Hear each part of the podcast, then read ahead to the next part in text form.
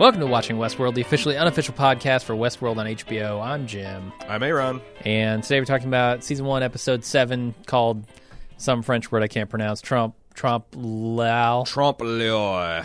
That sounds right. That you nailed it. Got it in one. I Uh, think I did. I think I did. I've been practicing all morning. Trump Leroy. in the mirror, just I have. I said it three times, and Bernard showed up. bash your head against the wall. He did. He did.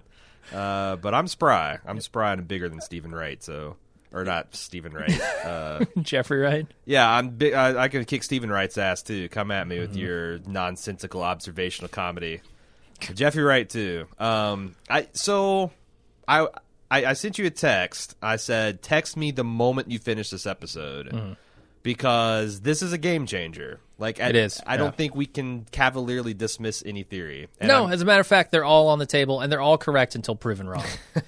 uh, from this point forward, like I, you know, I throw up my hands. Fine, you, you whipped me into submission, Nolan. Alice, Enjoy. Alice in Wonderland. You're, we're all we're all mad here, essen- essentially. Yeah. Um, I don't know. So I guess I'm kind of glad that I that I came to Jesus last week with the Bernard as a host theory because I, I even said like I don't really fully believe this, but and I laid Mm-hmm. out a lot of the things that have I that jumped out me at me after last episode, such as the weird kind of twinkle in Anthony Hopkins' eye whenever he gives you know Bernard these like pseudo command things where he was always talking about uh, he's he's got these same repetitive phrases he uses about his his uh, son and about how long he's been here at the park and um, a lot of the other things that seem to point the fact that like you know Anthony Hopkins appeared out of a wall out of thin air which is elegantly explained this week in this episode. Right, and mirrored by the what door right. question, or, or Um, those look like nothing to me.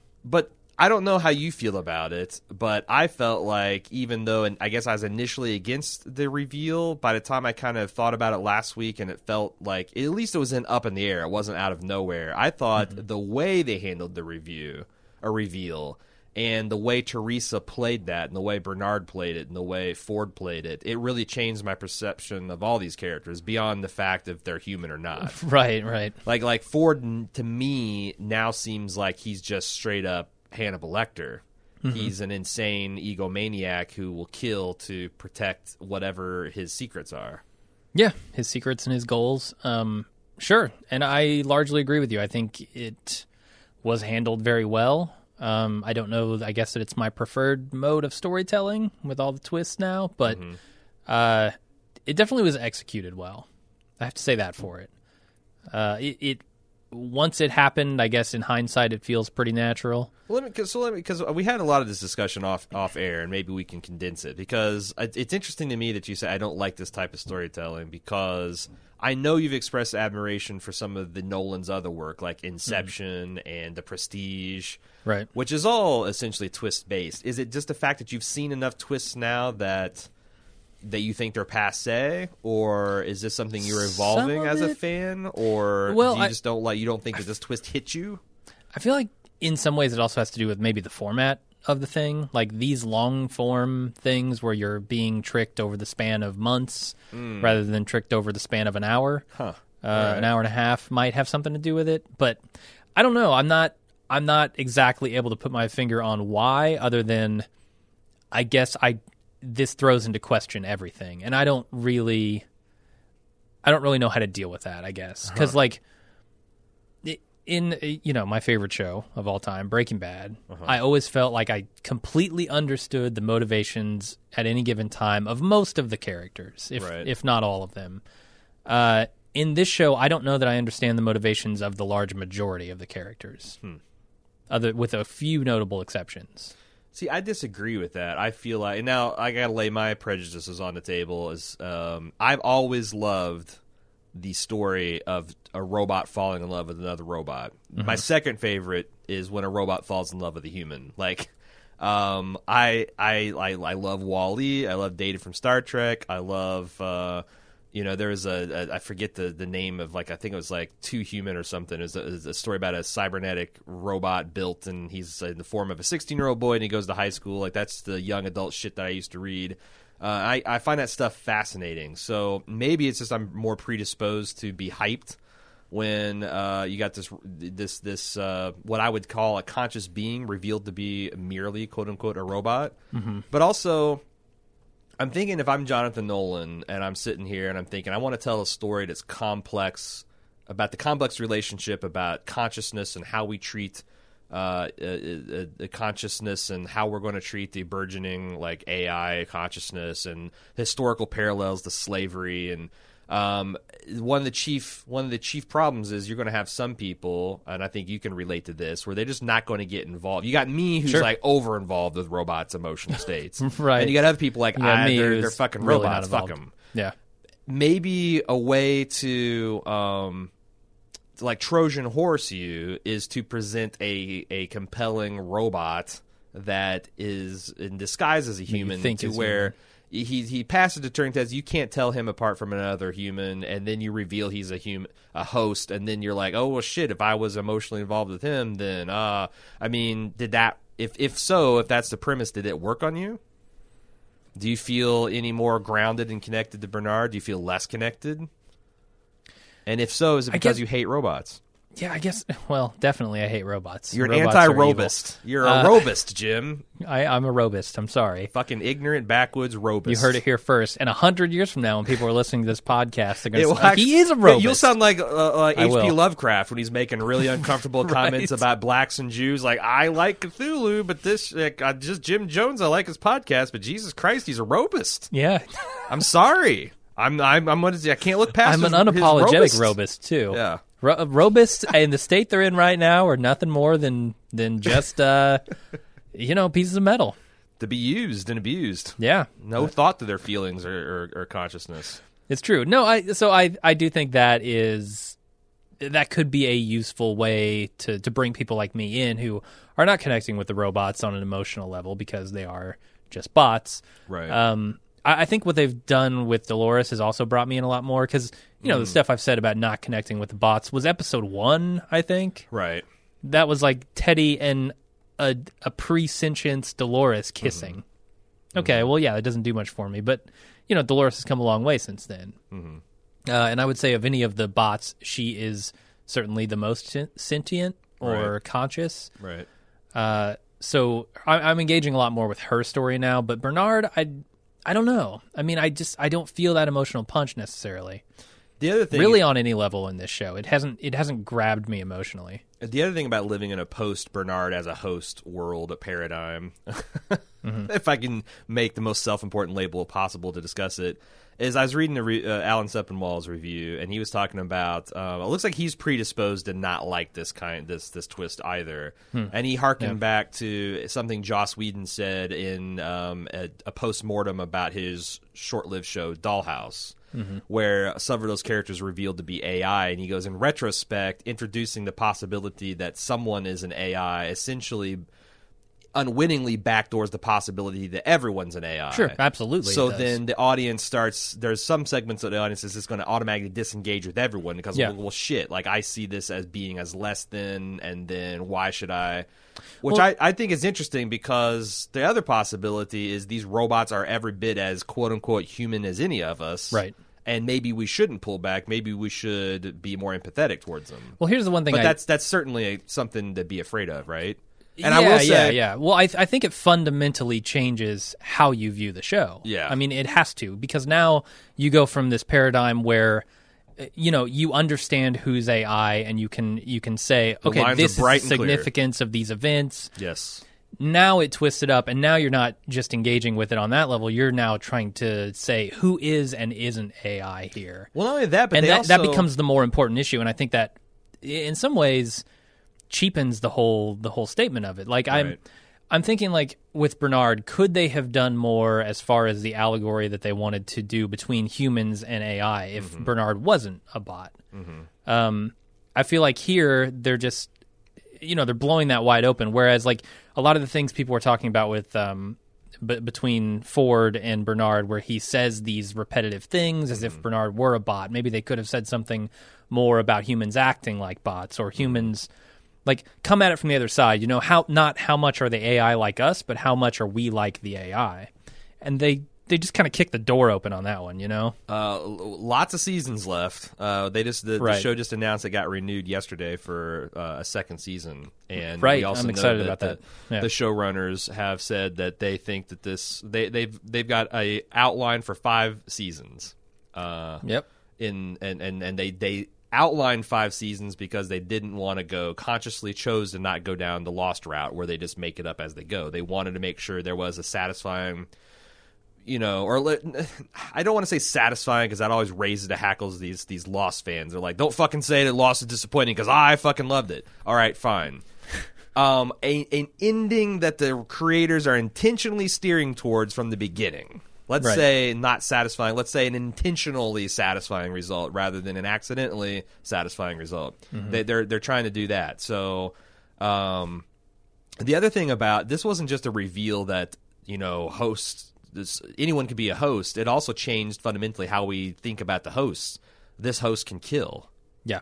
Um, so it, this the, whatever by, um, either Bernard is not programmed with all those fail safes, or more likely Doctor Ford is over, can override anything that he wants. Yeah. He's the god of this world. He is literally the god of this world, which I think Sure. we kind of they've been telling us, and this is like the latest proof. Like there is no like even the most fundamental, and, and not just from we this show. Like, understood how he viewed himself, if, but if you're i mean when they say these safeguard samaritan reflexes they're making lazy hand gestures back to the days of asimov where he came up with the three Sure. laws of robotics these are things that are like gospel in science fiction Mm-hmm. so the fact that ford can essentially overwrite a robot's highest priorities to uphold the sanctity of human life is really tr- uh, uh, it's kind of terrifying sure. like he's turned into like a science fiction movie monster yeah. If anyone in this park knew what was happening, they should be terrified. on the other hand this is something we had a People in this park do know what's happening. Let me say, Felix and Sylvester know. yes So they should be fucking shitting their pants. Yes. Um, the other thing is the possibility because we talked about Anthony Hopkins as if he's a monster. The other thing is if he knows that robots are becoming conscious and they're becoming conscious at various rates. Yes, he did kill Teresa, but he could be retconned into being almost like a Schindler from Schindler's List. Like he's trying to save this burgeoning race of intelligent artificial organisms from humanity's hubris and, and greed and, and not caring. And Teresa, just like, you know, uh, just like people died in the war for the American, uh, you know, to, to abolish uh, slavery in America, just like people died in the war of uh, World War II to to destroy the you know Nazism and fascism. Right. Teresa is a casualty in this war between humans and AI, and Doctor Ford is coming down. And what that's again, there's there's not a lot of evidence to support that at this point. That's a lot of conjecture, but that's that's a possibility. We can't. It could Yeah, I be a twist that Ford is actually good, or in some larger sense. in some Yeah. larger altruistic sense. From a certain point of view. but it sure doesn't seem like it because it seems like he's this is more about his own like even if the people are more free with this it's it's with the proviso that under my control Right. Like right. Which that- is that the most squarely- ironic thing he could possibly have said there. puts him very squarely in any kind of tyrannical regime you can think of right, right. Um, and and you have to say like I, I would also you know, I, I'm not sure where I come down on this, but I, I think there's also an argument to be made for the idea that this is a burgeoning consciousness and not necessarily yet conscious, and therefore the the lives of the human beings are what is worth he- something here, and the AI is perhaps not worth anything yet. Like Yeah. maybe they're on the road to that, but they are not quite there yet. Uh, like I said, don't know where I come down on that. right It's tough to say. and that's it's tough to say where the talked about, line like, is 'cause between then then you could if he's protecting proto life then he's almost like an abortion bomber Mm-hmm. abortion clinic bomber right. and and maybe in a sci-fi universe in which that uh, an abortion bomber has a point. like, So we're talking pure fantasy here. Okay, well, yeah, well, yeah. I'm just saying, like, yeah, like if like you know, what is what does it mean for for for life uh, for for some kind of human consciousness, life potential? Um, you know, like like like I I, I don't know. Like I said, I'm not. Uh, leaving the politics aside, like the fact that there are people that do things like that, I think it means it's a it's a valid thing you could hang a narrative on, and whether he's good or evil is everyone, uh, you know, everyone's choice to make. Um, so, with that said, we should Mm-hmm. probably talk about the episode. Yeah, yeah, let's do it. before we get to the episode, and I know we're, we've already delayed it plenty enough. I want to give an update on the save.baldmove.com situation. Um, Jim and I were, uh, you know, concerned and gearing up for an extended campaign, as I think you guys f- uh, heard uh, last week. Turns out we got to our fundraising goal and essentially secured all Bald Moves operations in 2017 in the first week. We didn't put it in Game of Thrones feed. S- we didn't yeah, send a like, newsletter. we- I we- was I'm- shocked. I'm we were halfway through the goal before we'd actually fucking launched the campaign on Right. the podcast. Like this, y'all responded like heroes. I Yeah. am overcome at how easy you guys bailed us out of this Amazon jam. Uh, it's incredible, and I'm I'm grateful. Uh, we if you go to save.baldmove.com now, you'll see that we have completed the campaign. We recorded a success video. It's like a like a 15 20 minute video where we show how this new injection of capital, your guys' donations and your guys' resubbing uh, uh, with the new club, has essentially completely flipped our financial picture for 2017. So again, uh, I didn't want to leave any people in suspense, but the the reality is we're done, done, done. Yeah. Uh, it game over now. Obviously, Bald Move needs continuing support, but um, uh, you know, again, based on the numbers that we've ran, like we we think we're in, in really good shape, and uh, it's all due to people very generously responding to our call at save.baldmove.com.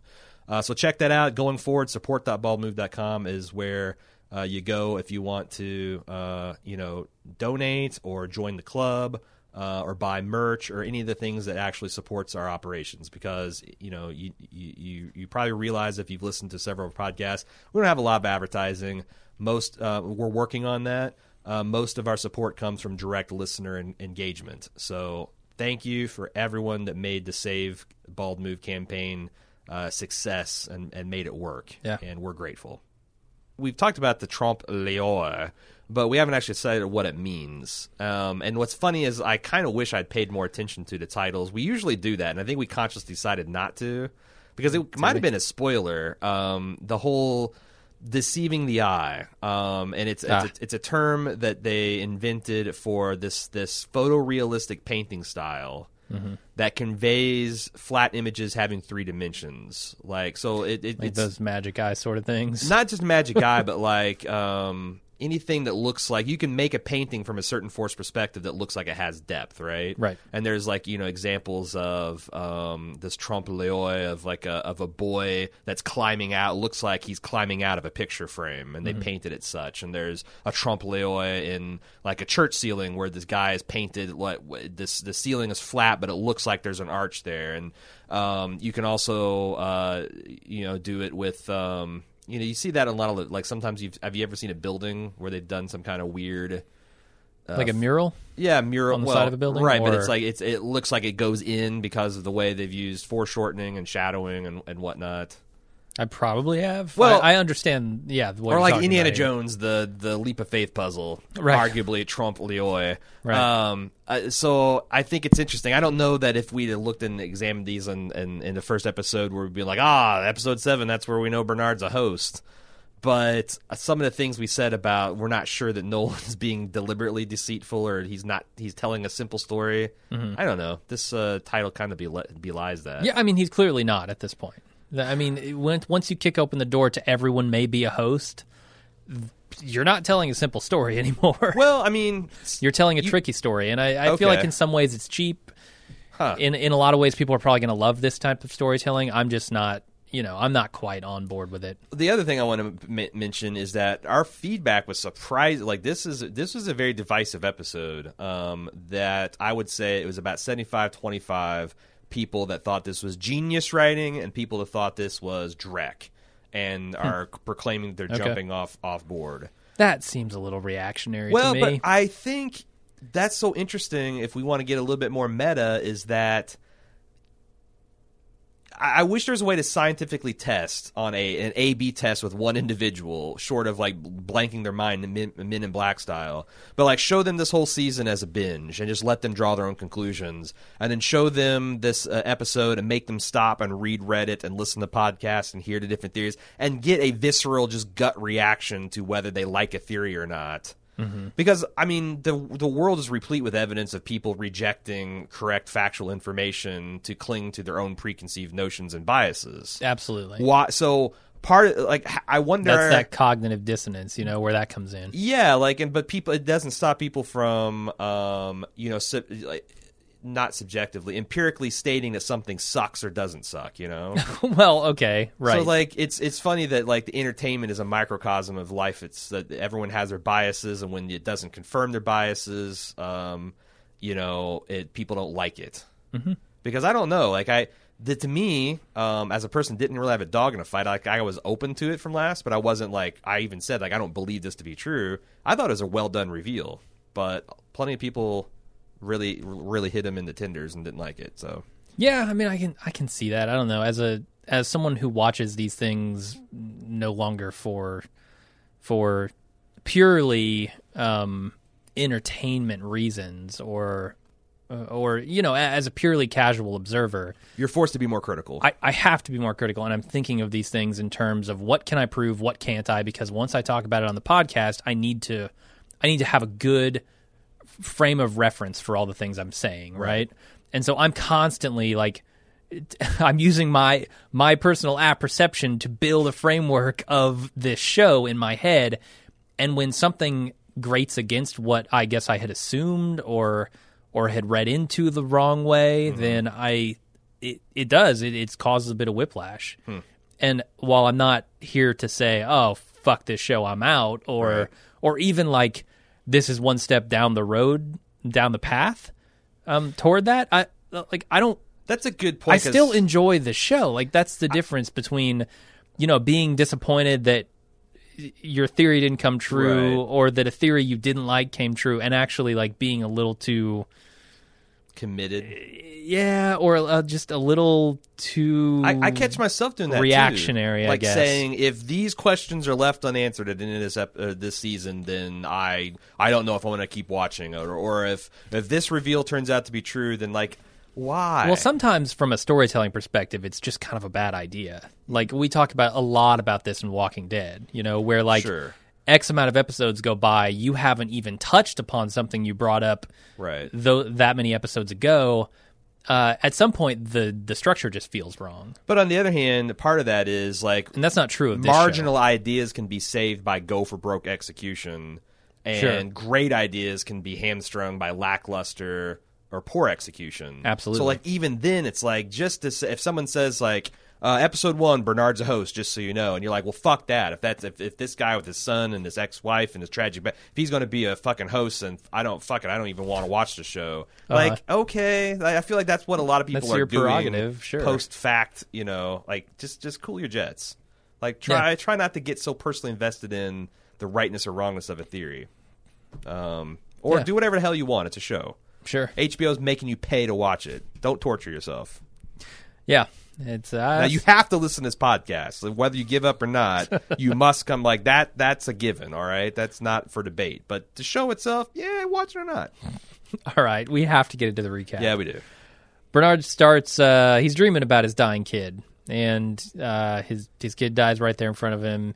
Bernard wakes up and then interviews Hector, who tells him that a guest wanted to cut him up, essentially take Cut home I, pieces. I, I cut his dick off and mount it onto his grill. Yeah, something about carry on and uh, a couple of words that were unauthorized, right. and Hector could only say them in analysis mode. Uh, the guest used some, like I said, unauthorized words, and Hector insists that he didn't understand them. And then Bernard shows uh, some pictures to him, and he says, "Doesn't look like anything." Self awareness protocol. I liked it. yeah, he's he's testing him just for his own his own peace of mind. Mm-hmm. It's interesting knowing the context of uh, Bernard here. Well, I just think that that I I guess that's one the also if you're going to try to pull these twists, I think the lesson that I've learned from Mr. Robot in the Westworld is if you're going to do it, keep things up in the air as long as possible and then decisively reveal it in one episode.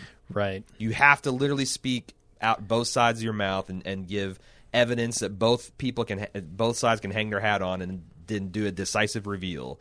Don't Yeah. fuck up and have the definitive thing where it's like it's you know we got in that Mr. Robot where we were for three episodes waiting for them to reveal what we'd already figured out. Well, and they, they made another mistake in Mr. Robot is they never decisively revealed anything because it's very difficult in their situation to decisively True, reveal because it. you have like the POV isn't from a crazy person. There's so- always doubt. Yeah. Whereas Yeah. here we don't have that problem. True. You have Teresa, who you think is a person at this point. Uh, Um, although, why would she not be? I guess why. no? is the I'm, I'm, I'm just saying that just because. Sure, sure. But I do want to debate who is being constructed in that laboratory. I know who it is. Everyone knows who it is. You think so? Christopher Nolan? Christopher Nolan is denying it. He's out on social media. He's saying my brother did not He's gone crazy. mean this. Uh, he just meant it to be entertaining and creepy. No, uh, Jonathan Nolan has has denied it. In That it's anyone in particular? That it's anyone in particular. Do you believe him? No, I absolutely not. I don't even think. I think John, Jonathan Nolan is very open to uh, constructing this meta narrative that will serve his main narrative. And if you think Yeah. he's going to dis like, nah, fuck no, I don't believe that. I mean, it could be true, Not for a second. I'm not going to. I'm not going to trust it as gospel. Nope. This guy's tricksy and he's a liar, and and in the best kind of, you know, in the same way that like Mark Twain was a liar. You know, he's a really good storytelling, and that's all what a storyteller is. It's like a Sure, person that can string audacious lies together in a way that's a crowd pleaser, right? Yeah. So believable. Keep that in mind. So a guy comes in and says, "Hey, management wants Hector up upstairs," and he asks the guy if Elsie's around, and he's like, "Nope, she started leave today." Oh, She's no, she- gone. That that's that uh, that that comes as a shock to me, her supervisor, Right, right? right. She Uh, she's on forced leave. Things don't look good for Elsie. I- What? Who? Who took Elsie?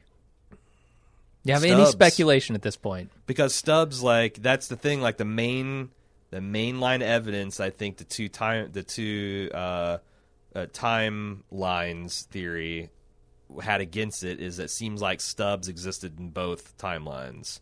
Okay. I Bernard is a host. The Asian gentleman that we've seen working with Stubbs is undeniably a host. Mm-hmm. I think Stubbs is going to be a host, and that's going to explain all these discrepancies. It certainly could. I mean, we do know that they have hosts doing all their surveys and a lot of work there at the facility. You know, Right. Even known that, like, hosts, let alone I, think hosts I think that one are episode, hosts. The Stray, is going to see it came almost heavy-handed because I even commented that Stubbs is making a lot of wry observations about, ha ha, wouldn't it be funny if I'm a host? Right. Like at this backstory I got, huh? You know, her, her, you nerd. Um. So yeah, I, I think, I think Stubbs probably grabbed her because it looked like uh, he was. It looked like a muscular person in some kind of tactical mock turtleneck and that Uh-huh. or, or jacket that's good of the type that Stubbs would wear. Yeah, Or any of those goons. All those goons sure. might be to be fair, it could be any host. Elsie could be a host. She could. so I- right. I mean, like we talked about earlier, the door is really just open to Well, everyone. So I just want to put one of the because some of these theories have more legs than others, um, Mm-hmm. and this isn't a theory so much as an observation. It's interesting that some quote unquote humans enter the park in full hazmat gear, and some humans enter the park in just clothes. And Oh, right, right. so Bernard enters the clothes. So it, it, Elsie does as well. Yeah. it would be interesting, and so does Stubbs, Mm-hmm. uh, and so does Ford. Now, Ford could just be because he's God, or like I'm gonna uh, before this podcast is over, I'm gonna state the theory that maybe Ford is an AI as well. Okay, but why that's not? that just, just as an observation, like keep track of who is and who is not like fully suited up when they go into this thing. Is there anyone? Obviously, we- the guests don't either, but is there anyone after this episode you would be able to definitively say is not a host? Teresa, and she might be a host now. right, right. Okay, that was true of Teresa. Any existing characters? Any characters who were ongoing that we either don't know? Like even so, that I we mean, would when you say for say sure. every theory's on the table, like even long-standing theories that I categorically dismiss, like the Man in Black is an escaped host. yeah, Next episode, I think, is going to feature a storyline about a host trying to escape. So There if someone has tried, now obviously there's probably a lot of Jurassic Park style technology preventing people from shoplifting multi-million dollar robots, but sure. the possibility has been raised. Therefore, I cannot dismiss the fact that the Man in Black could. I because I think he's the one that I. Him and William are the ones that I'm most confident are not robots. Mm-hmm. But then again, if Lo- like I could see Logan doing that as a joke too. Like I've biomechanically engineered my perfect brother-in-law. They That they, they may be though. test bots. They may be bots that are put into the park Sure. to, at, programmed for the other bots to see as human, Yeah, because just because like they did in this episode with the test bot. Like Because now hosts can think they're human. They can Right. be programmed to think they're human. So who knows? There, th- everything is thrown into question here. That's why I'm. I said it on Twitter. Like the, the floodgates are open now. I'm accepting all theories as true. Yep. Every single one. Mars, yep, it's on Mars. It's happening on Jupiter. Yep. Gas giant, no problem. Well, the other re- revelation, the revelation is those fucking flashlights we made so much fun of. Uh-huh. Actually, high-end search and rescue flashlights you can buy today. so f- yeah, theory theory confirmed. That's that's a flashlight. What the is the utility of the three stack? I, they're high-end search and rescue flashlights. That's all I can tell you. Uh, anyway, Jimmy's playing poker with Lawrence, and he he invites Dolores to play, but Lawrence is like, "No, she's holding the grudge because I'm an asshole, basically, and I backstabbed you both." And you know, I'm going to continue. reasons, well, I'm going to continue to do that. That's just who I am. Yeah. So get used to it. And you know, that's one way to to kind of lay it all out, lay out your intentions. At least you know where he stands. Uh, Dolores sees some heads on sticks out the window, which Lawrence tells them means that they're in Ghost Nation territory. Now, we haven't seen the Ghost Nation yet, but we're about to. Well, we have seen him briefly during the Maeve flashback. Yeah, we didn't know what they were though. Yeah. Uh, he battens down the hatches and prepares for a fight, I like that train transforming into an armored vehicle. which Like, does basically nothing. It It does seem. turns like out. it. Like- it does seem like it. Like those armored pa- panels, pretty pretty rickety. But then again, I Yeah. don't know that they were designed to go against the mi- mini mini gun of the day. Um, the most interesting thing about this scene is a lot of the stuff here with William in this episode seems designed to put the him equals man in black very much front and center on the table why do you say that? so here lawrence because he's you know the whole time he's been dismissive of the park and not seeing its charms lawrence points out that hey you've made it further into this Right. park than your partner is perhaps you've got more of an appetite for this kind of thing than you think um, and then later on we'll see him have a conversation about him seeing westworld and and him being obsessed with the storytelling structure that dovetails a lot of what the man in black has said about his relationship to westworld Right, we know he's there to find the end of the story. The and the fact chapter. that he's found his true self and then the man in black says this is the place that I, in a certain way of speaking i was born Right. like it definitely now that could be misdirection because now that now that jonathan has kind of got us the one way he could still sting us the other Sure. like deliberate misdirection that turns out not to be true Yep. uh, which could blow be mind blowing in a different direction so who knows again the man's a professional liar he can't be trusted Sure. Uh, is this Lawrence's train? Like his action, because there are guns mounted like all over the walls here, yeah as if this were some kind of weapon train Is there really like a Ghost Nation Express? Like that goes know- right through the the Badlands. Yeah, I guess so. I mean, what's keeping like did every literally every time they go here, the Ghost Nation tries to ride up to them, and there's Yeah. like it's just it's always it's just a shit show kind of battle. Mm-hmm. Like I feel like that's not sustainable. Either the train would have been derailed, like the Ghost Nation would just dig up the trails and you'd you'd spin into a ditch and they'd murder you all, or like the American Buffalo, you'd make the uh, Ghost Nation go largely extinct because you have a Yeah. mobile armored cannon platform and they have horses and muskets and arrows like that. You know, again, in Westworld it all resets, but like Right. I don't understand the actual. This is like where the video game nature of it seems to like really stick out because this doesn't seem like an ecosystem that would stay in any kind of uh, state. Uh, Yeah, it's very artificial. Right, Sure. right. uh, which you know a lot of things in this town are artificial. We see like when Maeve's walking through the town later on, the the gunfight that happens behind her is incredibly The artificial. saddest gunfight in- Right. the world's ever seen. Yeah. Yeah, a lot of this is just there for the patrons. Uh, so Bernard tries to locate Elsie in the park, but the computer can't find her. Then Teresa asks him to finish the conversation that they started the previous night, but Bernard once again won't talk. And she asks about some work stuff. Um, then he asks if she's all right, and then he leaves. Yeah, it seems like she's wanting to start shit with him that he kind of diffuses. Yeah, Um, but yeah, I, I I like this scene. I like the scene a lot, and it kind of like on second watch, it really um, kind of blew my mind that I just I just keep going back to the fact that he's a robot and Teresa had sex with him in an intimate relationship and was not aware. Yeah. Like that's that's a bit going beyond passing the Turing test. That's the that's the Teresa test, and he passed with flying colors. Yeah, I mean he has pretty good camouflage, you know. He's outside of Westworld. That's He's not, not bad. dressed like a cowboy. right. If he had the ten gallon hat, people would be like, "Oh, you're a fucking hose. Yeah. Come on." He, he keeps his holster in his pocket.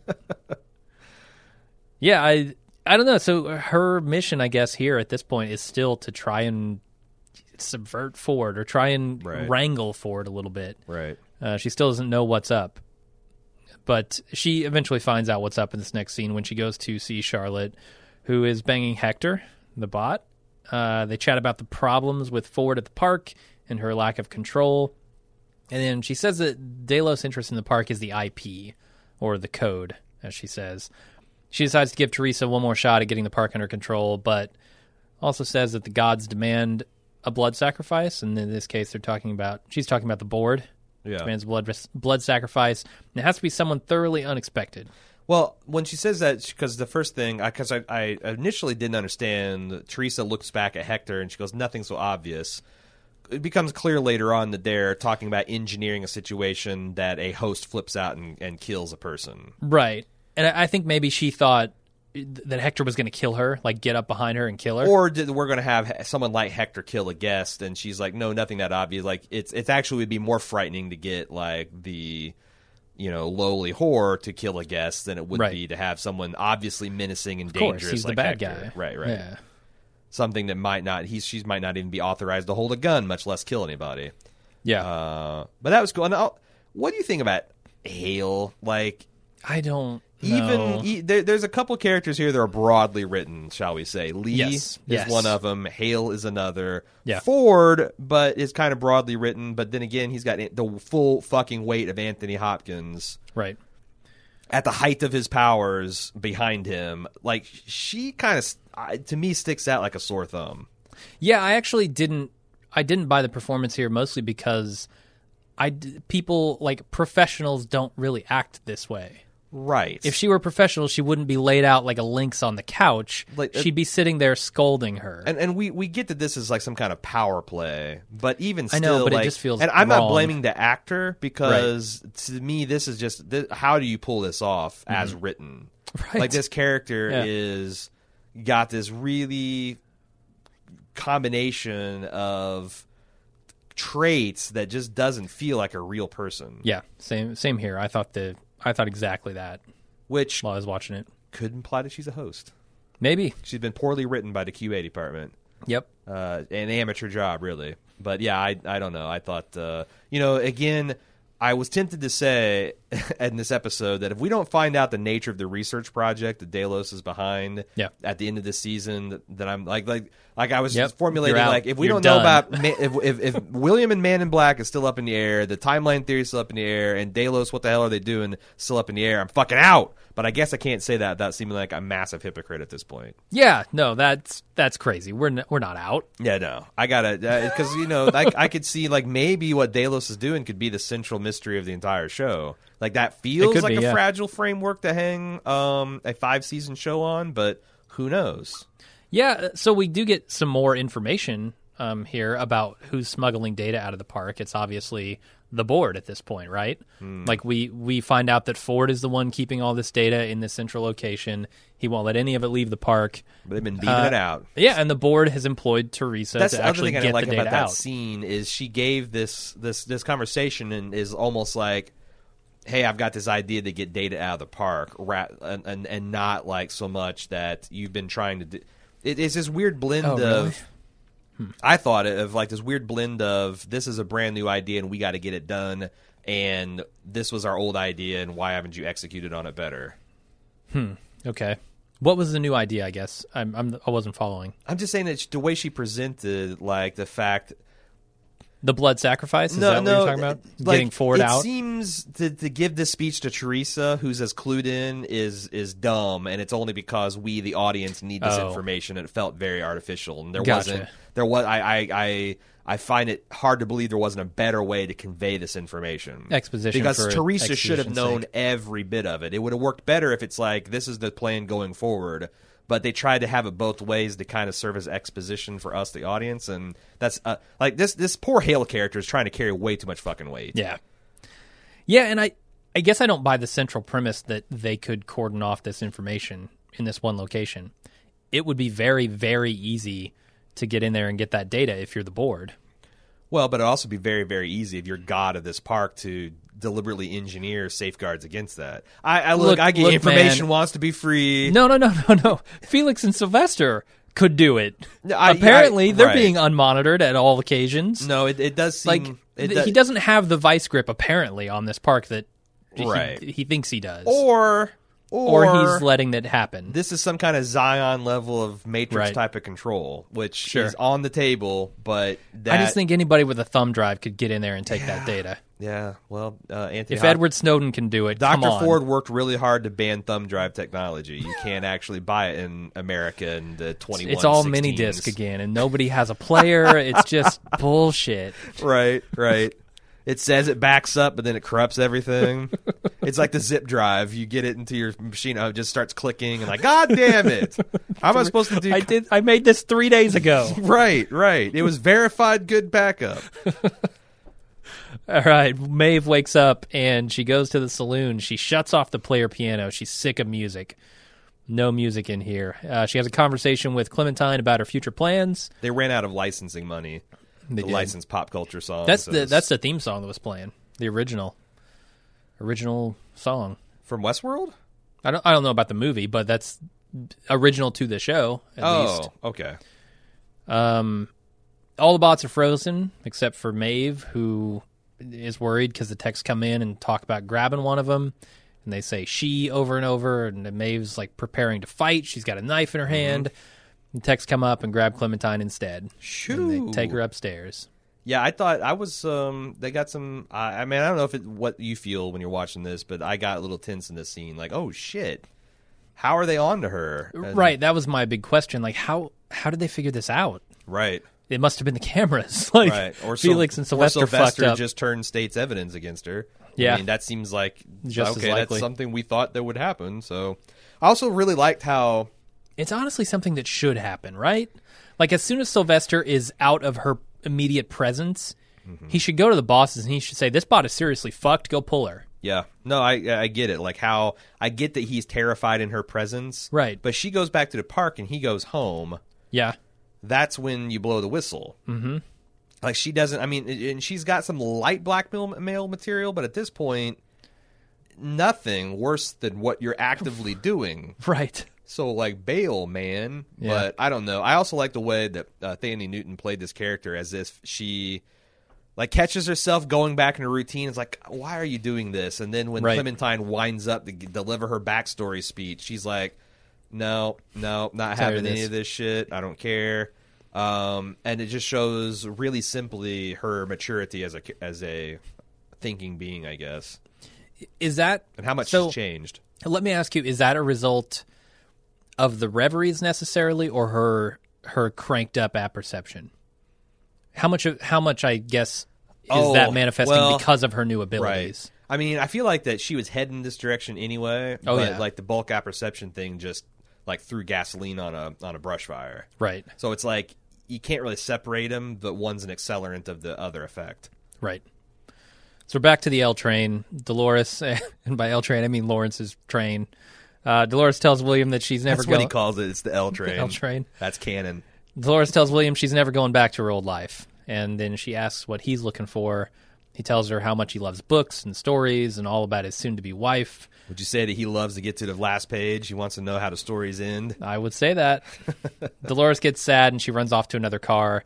William goes after her. He decides he doesn't care about his real life anymore after like a week in this park, and they bang. So none of this spoke to you because, like, as a person who Dolores' stuff, sure, but I don't understand William's. Like William, you have to leave this park eventually. right, What happens then? I guess as a I guess you you go blow up your life, right? right. I mean, I I completely identified with this Okay. because I feel like I've been in that situation where like, oh shit, I've living I'm living a lie. Oh fuck, this is going to mean a lot of really painful changes. Uh, guess that's what's going to happen now. Like, Oh, I g- sure I understand that. so I think it was like I this scene like really fucking spoke to me. Like a lot of stuff he was saying, like it's a lot more melodramatic than how I would put it, but like I've experienced things like that in my life. my I guess the kernel of my problem with this scene, and it's not a huge problem because I, I ultimately do buy William's transformation here, but Right. what should be ringing in his ears is what Logan told him earlier, which is this park is specifically tailored to push your button, Sure. man. Yeah, you got that. The, the the idea that William has not even considered that this might be all a fabrication just for him is uh, slightly surprising to me. But on the other hand, they, I feel like you're right. But they also have given us a lot of compelling reasons why he's dismissing that. Like Yeah. that Dolores She is not act like he's he's done his homework and he knows what these things are capable of, and she's not acting the spec. Right. Now, it would be just like a successful theme park to bake that into the story. They know they know what size clothes you wear. yeah, you're, they you're give you the a special choice of guy, hats. and you're going to go for the Pinocchio story, and Right. That's what we're going to serve up. But then she's a real girl. This is why You're a nerd, and you've never really felt accepted, and you've you've put on a mask to, to to make it time with a real girl, and she's a girl that's just going to get you, Right. Almost like she's been engineered to do so, and he just fucking takes it hook, line, and sinker, man. sure does.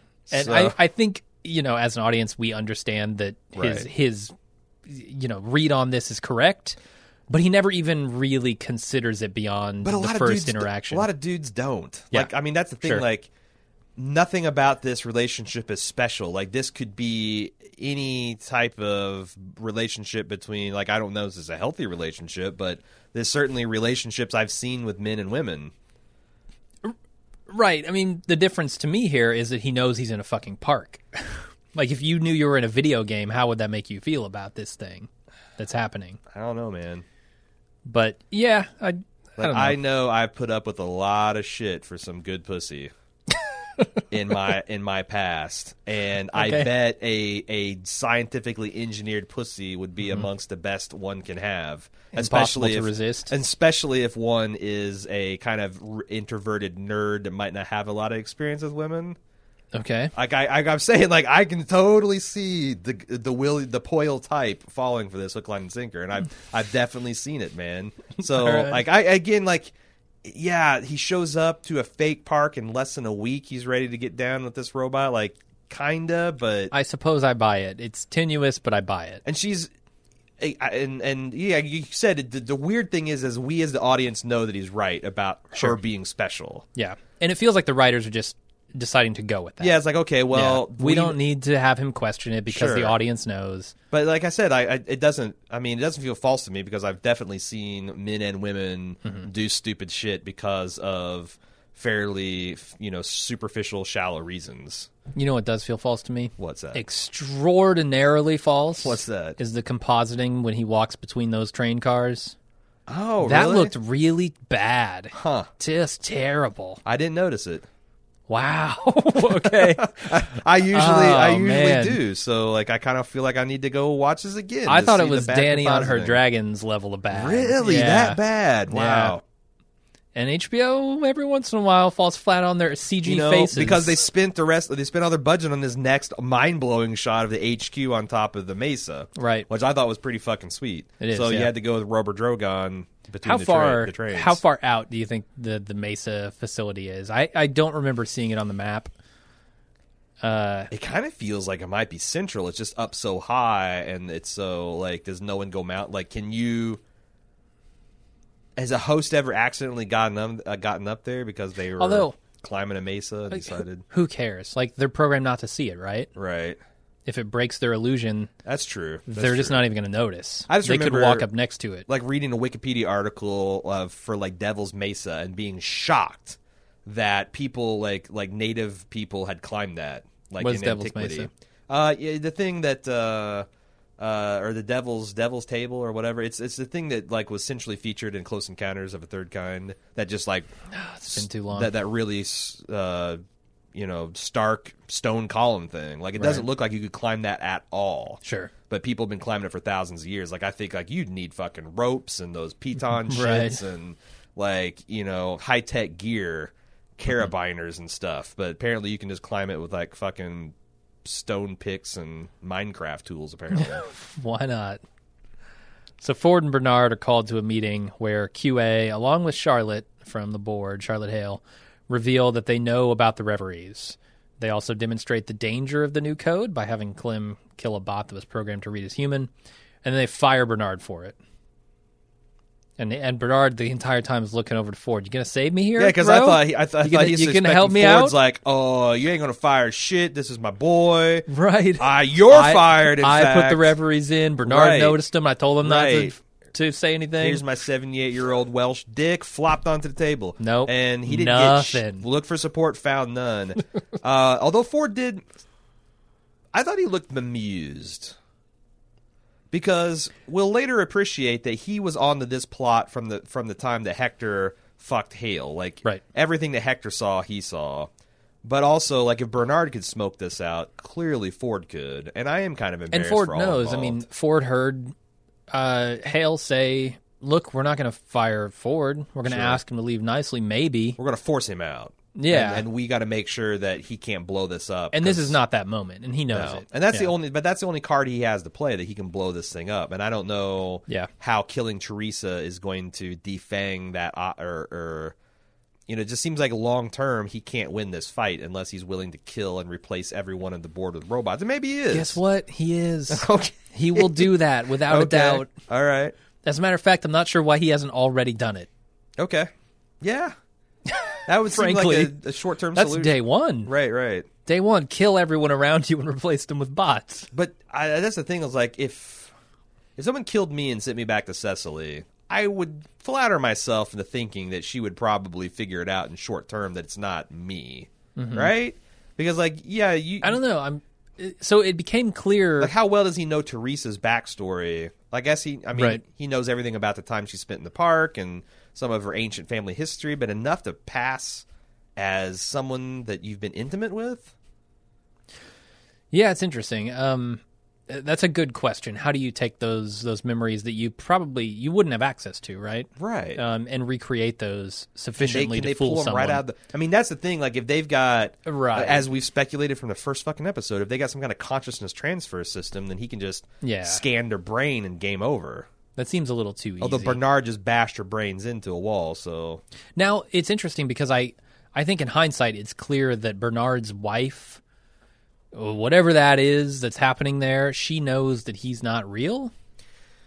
um I'm gonna go so far I just think that's that's just an embedded memory You think so? That's taking place very long when the ago. emailer last week said that the thing you got to keep in mind about Bernard's backstory is that it was introduced in Right. the episode where Anthony Hopkins inserted a false backstory into Teddy.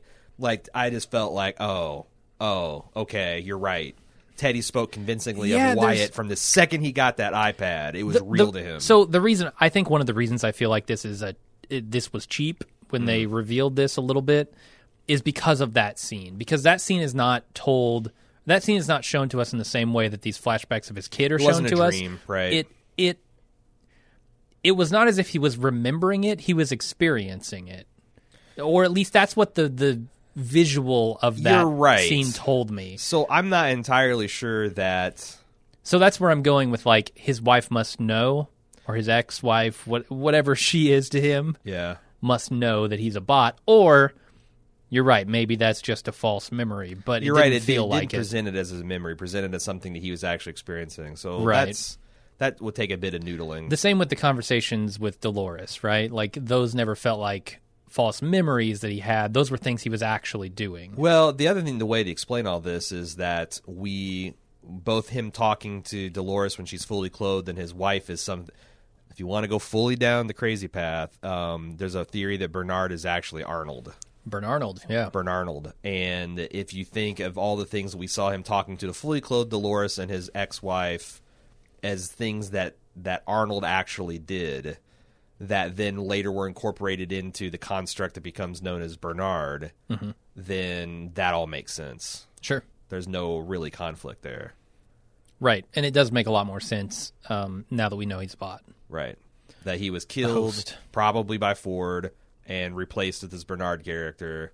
Or, I mean, there's a couple of other sub theories there that Bernard, um, Ber- uh, Arnold was the first AI that Ford created, kind of like in a, uh, you know, that he's the G- the Jesus Christ master architect to the sovereign Lord God uh, thing. Uh, that that was his first creation, and then he helped him create everything else. That's on the table. Um, the other theory, and and so that would make like um, and the Ford fucked up, and that Bernard became conscious, or Arnold became conscious, Bernard, um, and then tried to destroy the park. they tried to destroy the park or liberate everyone. Well, and, thereby destroying the park. and they used Dolores as the Judas steer to Mm-hmm. blow the whole thing up. yeah, Um, the other the other interesting theory that I don't really buy a lot, but it's it's being talked about is the fact of the reverse it that Arnold was the creator and that Ford was the first AI and that he became aware of what's going on and decided to overthrow his master. I don't think there's nearly enough nearly as much textual support for that as the the fact that Bernard is Arnold or a, a, a some some some kind of Arnold right. either a human partner got killed and transfer his consciousness, um, or he was just the first AI that became conscious. The one thing that is not like fitting into that puzzle Yeah. Is when did they move to Alpha Centauri? Yeah, sure. What's the time frame for that? yeah. All right, let's move on. William wakes up after the bang session with no regrets. Uh, he professes his love for the park and for Dolores, and he sees a drawing she did of a river and a canyon. Dolores says it's something from her imagination. She's never seen it before. Suddenly, the train comes to a stop. Confederados ride up with a Gatling gun and blast the train. And then Lawrence sends the body of the the stiff from previous episode. I can't remember his name. Slim. Slim. Yeah. Okay. I thought it was Skinny, but I was thinking Skinny Pete, and that Slim, can't be right. Slim Stiffens is his name. Slim stiffens, explodes, and kills.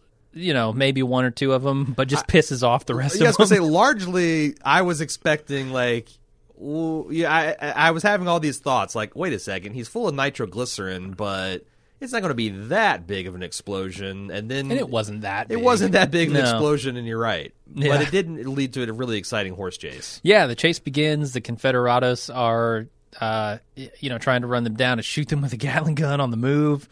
Uh, but they get ambushed by the Ghost Nation, which allows William and Dolores to get away, and they find themselves at the exact place that Dolores drew, implying that this is not her imagination. This She's is perhaps there a memory. Yeah. Yep. Uh, I, I what what do you think of this scene? I mean, it was cool. I thought it was really cool when they wheeled that body out there. Mm-hmm. They horsed that body out. And I, I thought like this, this film, this thing has got to be a, just a pain in the ass to film because like all the the horse action and people shooting guns and, um, you know, it's just it's just really cool and looks super expensive and well done. Like I and then like you just when you things are looking grim, the Ghost Nation shows up and inadvertently saves the day. Um, I yeah, I I I liked it a lot. Um, you Yeah. know, most of the stuff I'd have to say is a continued discussion of what we talked about with William and Dolores' relationship already. right, and he's Um, he's he understands that this game doesn't doesn't cater to your lowest self. It reveals who you truly are, Right. uh, which you know a lot of MIB talk there. Well, and that's also s- t- s- talk that it seems like if you go from what Dr. Ford said, that might have been a central debate, you know, that he and his partner had back in the day. Like, you know, which which impulse is going to win out, Yeah, and which side was he on in that? Because that's the other thing is I don't. He's obviously lying about a lot of things. Um, the Who other thing. Ford or Ford, William? Okay. Ford yeah, is lying about a lot of things, and he's ab- abs- ascribing things about himself that are not true, or for for motivations of other people that he's taken for himself. So Mm-hmm. it'd be interesting to see how that all works out. Um, but I don't know. The other thing that was interesting is the place where mountain meets the sea is something that Teddy told her about. right. It's a place where the water runs so clean it can wash all your sins away. Uh, um, which is interesting from the center of the maze. Like, what? Are, where is this going? We talked about the Ayatollah myth from last uh, last week, and are we any closer to ascribing names definitively to some of those legendary figures? Remember, we talked about the oh, one right. guy led the army out, and one guy got. I mean, I I really feel like a lot of that is Teddy's story, and we didn't see any Teddy mm. this episode, Yeah. so not really. Could be Bernard. Like, now that Bernard's a host, I think he kind of Yeah. all he's got to do is lead the the underground dwellers on a war for the the park, and So let me ask you this: Bernard's still fired, right? I, mean, guess the reason that he takes out Teresa at this point is to replace Teresa and still have a a vice grip on the park here. So you're saying that Jonathan Nolan's a liar, and that that body they're constructing is Teresa. well, yes. Because I, the other, I, I'm honestly, leaning, I think the imagery just says it. It it spells it all yeah, out. They they really did a lot with the camera stuff. I, I thought Right. maybe it could have been Elsie too, but I'm hoping that she secretly is still alive. I mean, if it is Elsie, Elsie's looking for promotion. Well, guess what? Yeah, Position true. just opened up, Elsie, and if he takes Elsie and replaces her, then that could be it. But he's also got to replace Teresa. yeah. Otherwise, what are you doing, man? the board's going to be asking questions. Where'd Right. our Where'd our lady go? Yeah, and and also like if he if the board does this from time to time, how many people have you killed and nobody's really noticed? Like, Yeah. Uh, tell you so what, when you when you the administrator job of Westworld changes a person. That's all I know.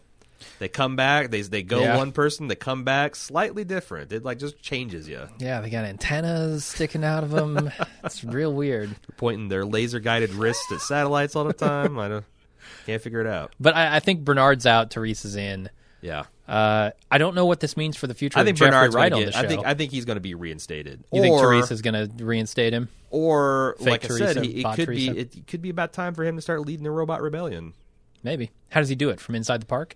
Well, he's got to first come to grips with the fact that he's like that's being suppressed somehow. Like he's got to come to grips with, uh, oh, I'm a host. Mm-hmm. Yeah, he was having a tough time and with oh, that. I just murdered somebody, and like that's uh, you know, there's what three episodes left this season, so yeah, he doesn't seem to be as far along that path as Maeve or Dolores. well, it's weird because he might be further along in others. It's just that he's he's you know because I'm like one thing. The other thing we discussed pre-podcast is what's the difference between because because you seem like you still want to put some emotional distance between Bernard and a real person, Mm-hmm. and I threw out like what's the difference between Bernard and any other deluded human.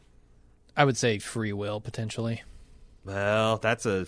I know, boy, that's a- that's a really big bag to open. too. well, I certainly like will beyond the the control of a of a specific human being. Like that I mean that seems like it could be a good place to start at least the discussion. Yeah, because then the, my, my where I would go is like it seems obvious to me that like you can right now take someone's skull off while they're conscious, poke an electric probe into their brain, and make them smell blueberries, or Right. you know remember what their mother. Yeah, like, like you can manipulate people's memories that way. Mm-hmm. And I also feel like that we are not anywhere near now, but certainly several hundred years away, assuming some medical and scientific progress, of being able to recreate or create experiences synthetically. This goes back to Morpheus' speech about what is real. If real is what your brain tells you is real, then it's just a bunch of electrochemical reactions going on in your brain. Mm-hmm. Then it's another short leap to say that you can actually implant those things into the brain at that point, and we're uh, keeping in mind that we're in a future where maybe they have that technology Yeah. If the difference between you and Jeffrey Wright is that he was programmed and you're not, you could be programmed. So then I go back and say, what is the real difference there between? Right. I think know- at that point if you were programmed, would you Could- even be conscious that's what I'm saying. Like, could could you be abducted and reprogrammed, and are you still a person, or are you now a meat popsicle? Right. Are you a, a meat robot? Sure, Like all of the other hosts that we've seen in this park, aside from a very few. sure. Uh, it's it's a fair question. I mean, the show is playing with all of those ideas. Yep, those are things we're supposed to be asking. Yep. So Maeve's being worked on, and she wakes up again. She wants another tour of the fucking facility, except this time she's looking for Clem. Yep. Uh, she sees Sylvester lobotomizing Clem while Teresa is watching, and everything is getting a little silly with Maeve and Felix standing in the hall and nobody noticing, and Teresa right there. And then Bernard walks in and asks Teresa for a word. Uh huh. Like, th- come on. I mean, he's standing outside the room. It's funny because with then, a host. Then Bernard goes right into a dialogue about how embarrassed he is for Teresa for this poor showing, and I'm like, "What about the show you just missed, dude?" yeah, right behind you. Of course, that he might not supposed to see that. I don't know. Um, Sure, he's not, so but my big Teresa, come on. question with this decommissioning process, this retirement process, where they just send a drill up your nose and kind of like the pharaohs of old, Yeah. I guess scramble your brains and pour it out through the nose hole. Um, suppose. we saw Father Abernathy go through that procedure. and he definitely, I guess, was lobotomized, but he still retained the ability to do basic motor functions and respond to commands, and also have tears in his eyes. Mm-hmm. So, are these robots not as thoroughly retired as they think they're being? Because like the the, the tears in his Oh, eyes are the things that really stood out for me when they decommissioned Abernathy. Like, yes, he he, he had all of his programming removed, and I, I honestly don't know what they're doing at that drill bit. Yeah. Like, it doesn't seem like it's long enough to really lobotomize a person. Is there like a chip Right. that like that's up there that they're destroying that somehow locks up their consciousness? I, I don't fucking know, but I would like to know more about this stuff. And, and and we didn't see any specific requests for hardware changes. It was all software, which wouldn't be located Right. in a specific area for them to lobotomize. Right. Just that piece of code. Right. I don't know. Yeah. It's it's shorthand TV story and- bullshit. And you can't get because It's like you know you can't explain how warp drive works. Right. The scientific principles aren't there. You can't expect you can't explain how hyperspace Wait, works. but they have the Heisen, Heisenberg compensators. Yeah, you they can you can hand wave a bunch of bullshit, but it's still you can't say like this is or because if you knew how it worked, you could build one today, and it's impossible. So Right. like at some point you gotta let some of this shit go. I'm letting this go. yeah, I'm I'm Yep. with you, but I would fine. like to Drill know, up I, the nose does I would like to know if there is such a thing as I like like I would like to know a little bit more about the procedure, just like I want to know more about the blood letting and begetting and all that stuff, so I could understand how the world is working. Like I well, don't. it's clear to me that they're looking for a specific. Uh, they're they're trying to evoke a feeling from the viewer rather than have it make any sense, right? Like they want you to look at this lobotomization process and go, "Oh my god, how horrifying. horrific is It's that?" like most Whereas people- if they did a true robotic lobotomization, it would be a jack on the back of their head or something, where they plug in with their iPad or they wirelessly connect and yeah, they just get the body horror this way. right. It evokes a response from the audience. but but honestly, because you know I'm talking about this Iatori myth where you know one of the heroes goes down to the Earth to the lower levels of the Earth and recruits an army of mm-hmm. forgotten peoples. Right. Um, what does that army look like if they're all lobotomized and Yeah. they can't do anything but respond to simple verbal commands? Like if there's some way to restore them and. It, the, the restoration process doesn't seem compatible with sticking a drill bit up their nose and you know whipping the eggs around. Right. Like, how do you rebuild that? Yeah. You, I guess you put in a new nose. right? I mean, Brains are actually in the nose. Yep, the it might be. sinuses. There's a maze on the scalp. I don't, yeah, know what's know. where. Fuck, sure, you're right. Who knows? Uh, let's move on to Bernard telling Teresa that the demo was a sham and he knows it. He also knows that she's been transmitting the code out. And he claims that the hosts are on the verge of some kind of change thanks to Ford's code and tells her, I got something to show you.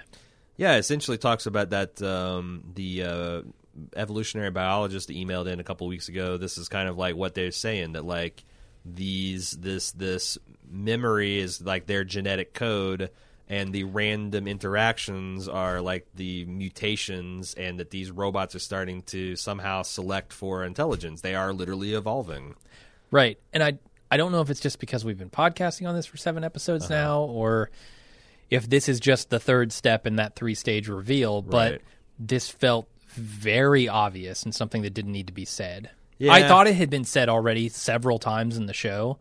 I thought Ford had about said it. that- I, I- thought Bernard had said it, and now I He think, has to say I think they talked about evolution in abstract terms, and then we had a lot of meta discussion connecting that to the plot. right reveries by you- Cameron Mine, like but, all but if that you stuff. weren't watch, listen to the podcast, I feel like maybe you needed this short scene to, to really hammer the point home. I suppose Which so. fair enough. Yeah. I didn't think it was super belaboring the point.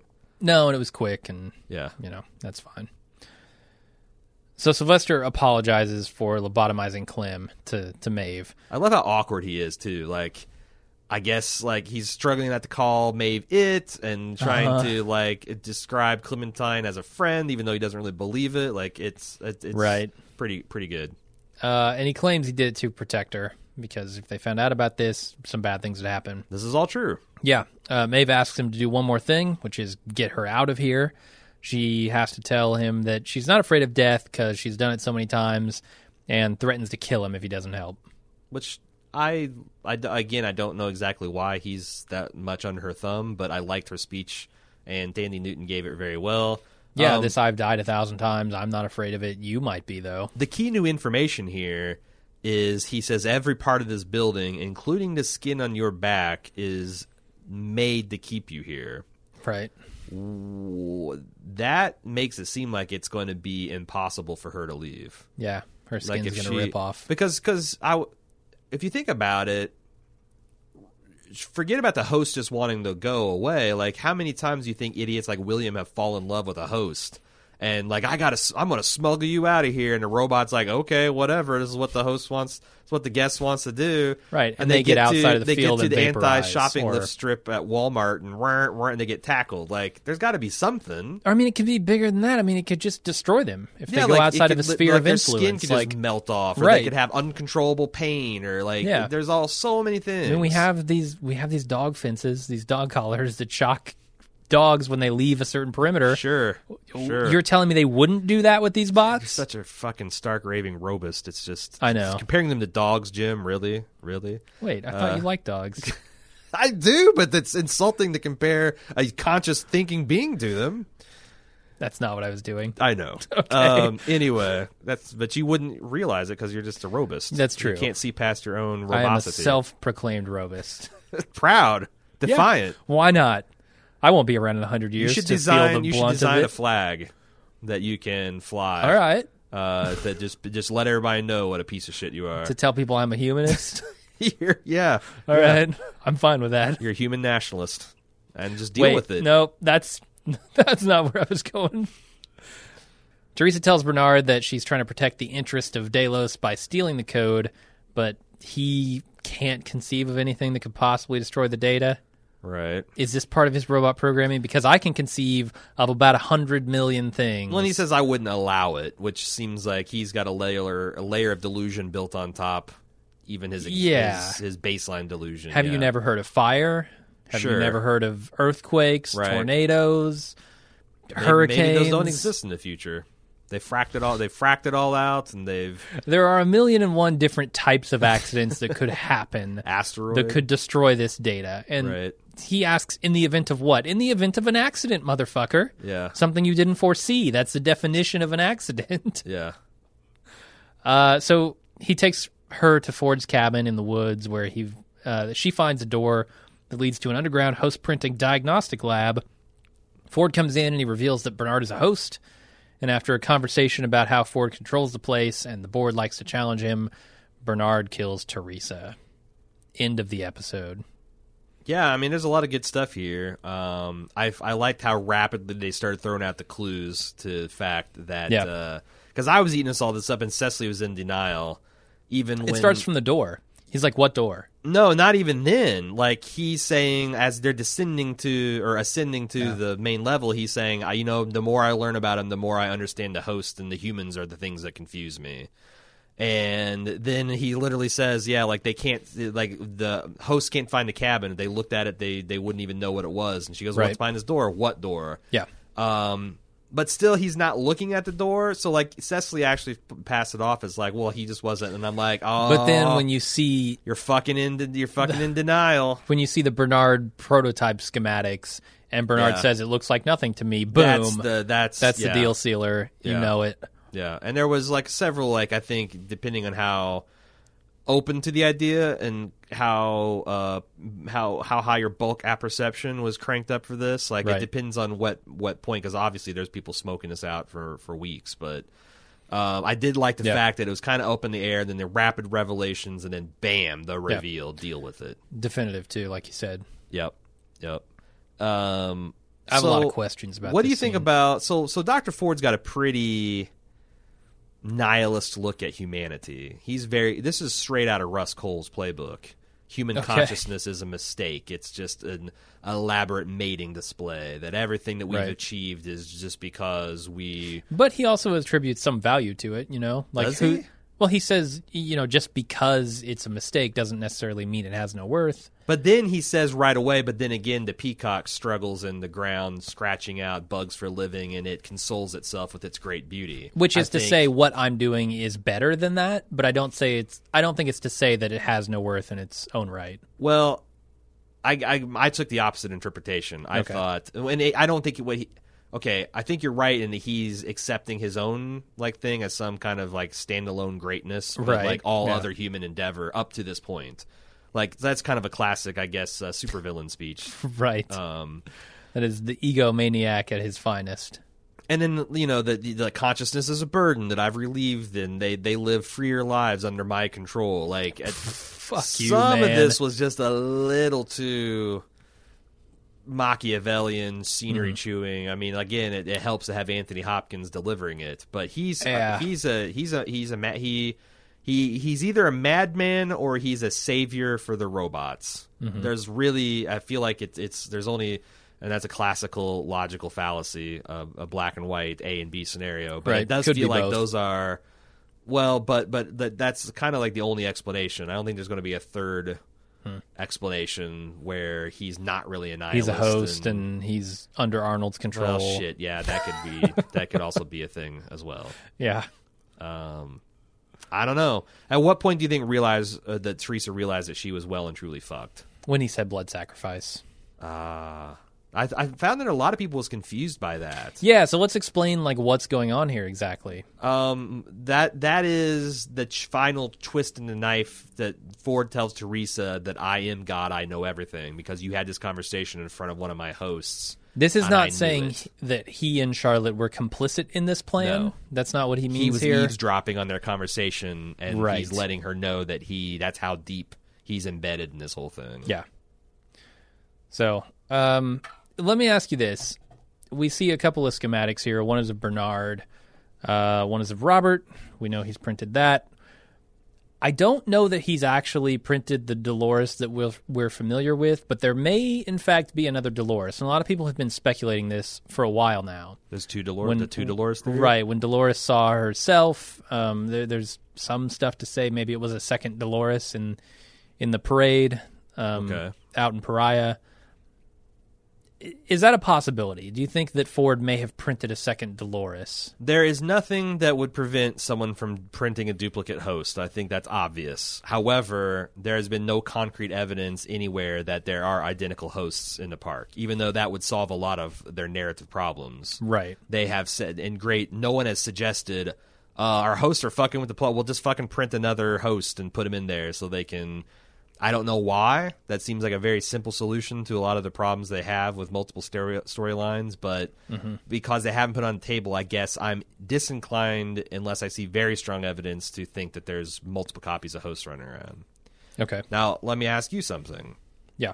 Um, the schematic for Robert was labeled Robert. The schematic for Dolores was labeled Dolores. The schematic for Bernard was strategically positioned that the lower half of the schematic was both out of frame and blurry. Right.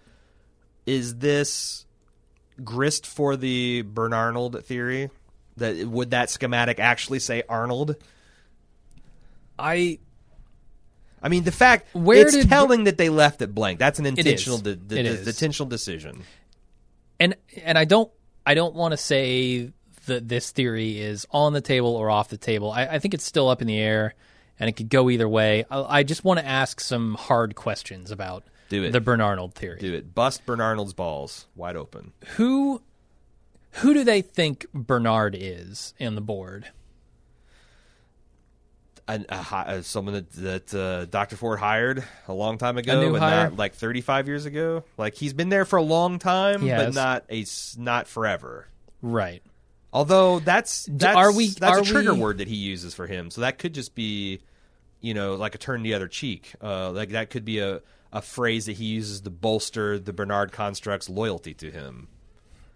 Okay. Like whenever so, whenever Bernard's starting to get then let- outside of his loop, that's how he puts him back on the loop. all right, He then let me ask you this: and how long. You you weren't here from the beginning, were you, Bernard? if Bernard has been here from the beginning, Uh huh. and he's Bernarnold, Yep. he is Arnold. Does he look like Arnold? Well, let me. So there's another piece of evidence we haven't uh, introduced. Um, now that we know what Anthony Hopkins' father looks like as the robot version, we can go back and see when he showed Bernard the picture of himself and um and his partner Arnold. That Who he was a described picture, as Arnold, yeah. that was a picture of his father. Right. that that that matches exactly the robot version of his father. Now, there's a couple pers- possibilities here. Um, for whatever reason, that's not his father. That's actually like the his robot That's father Arnold? is Arnold.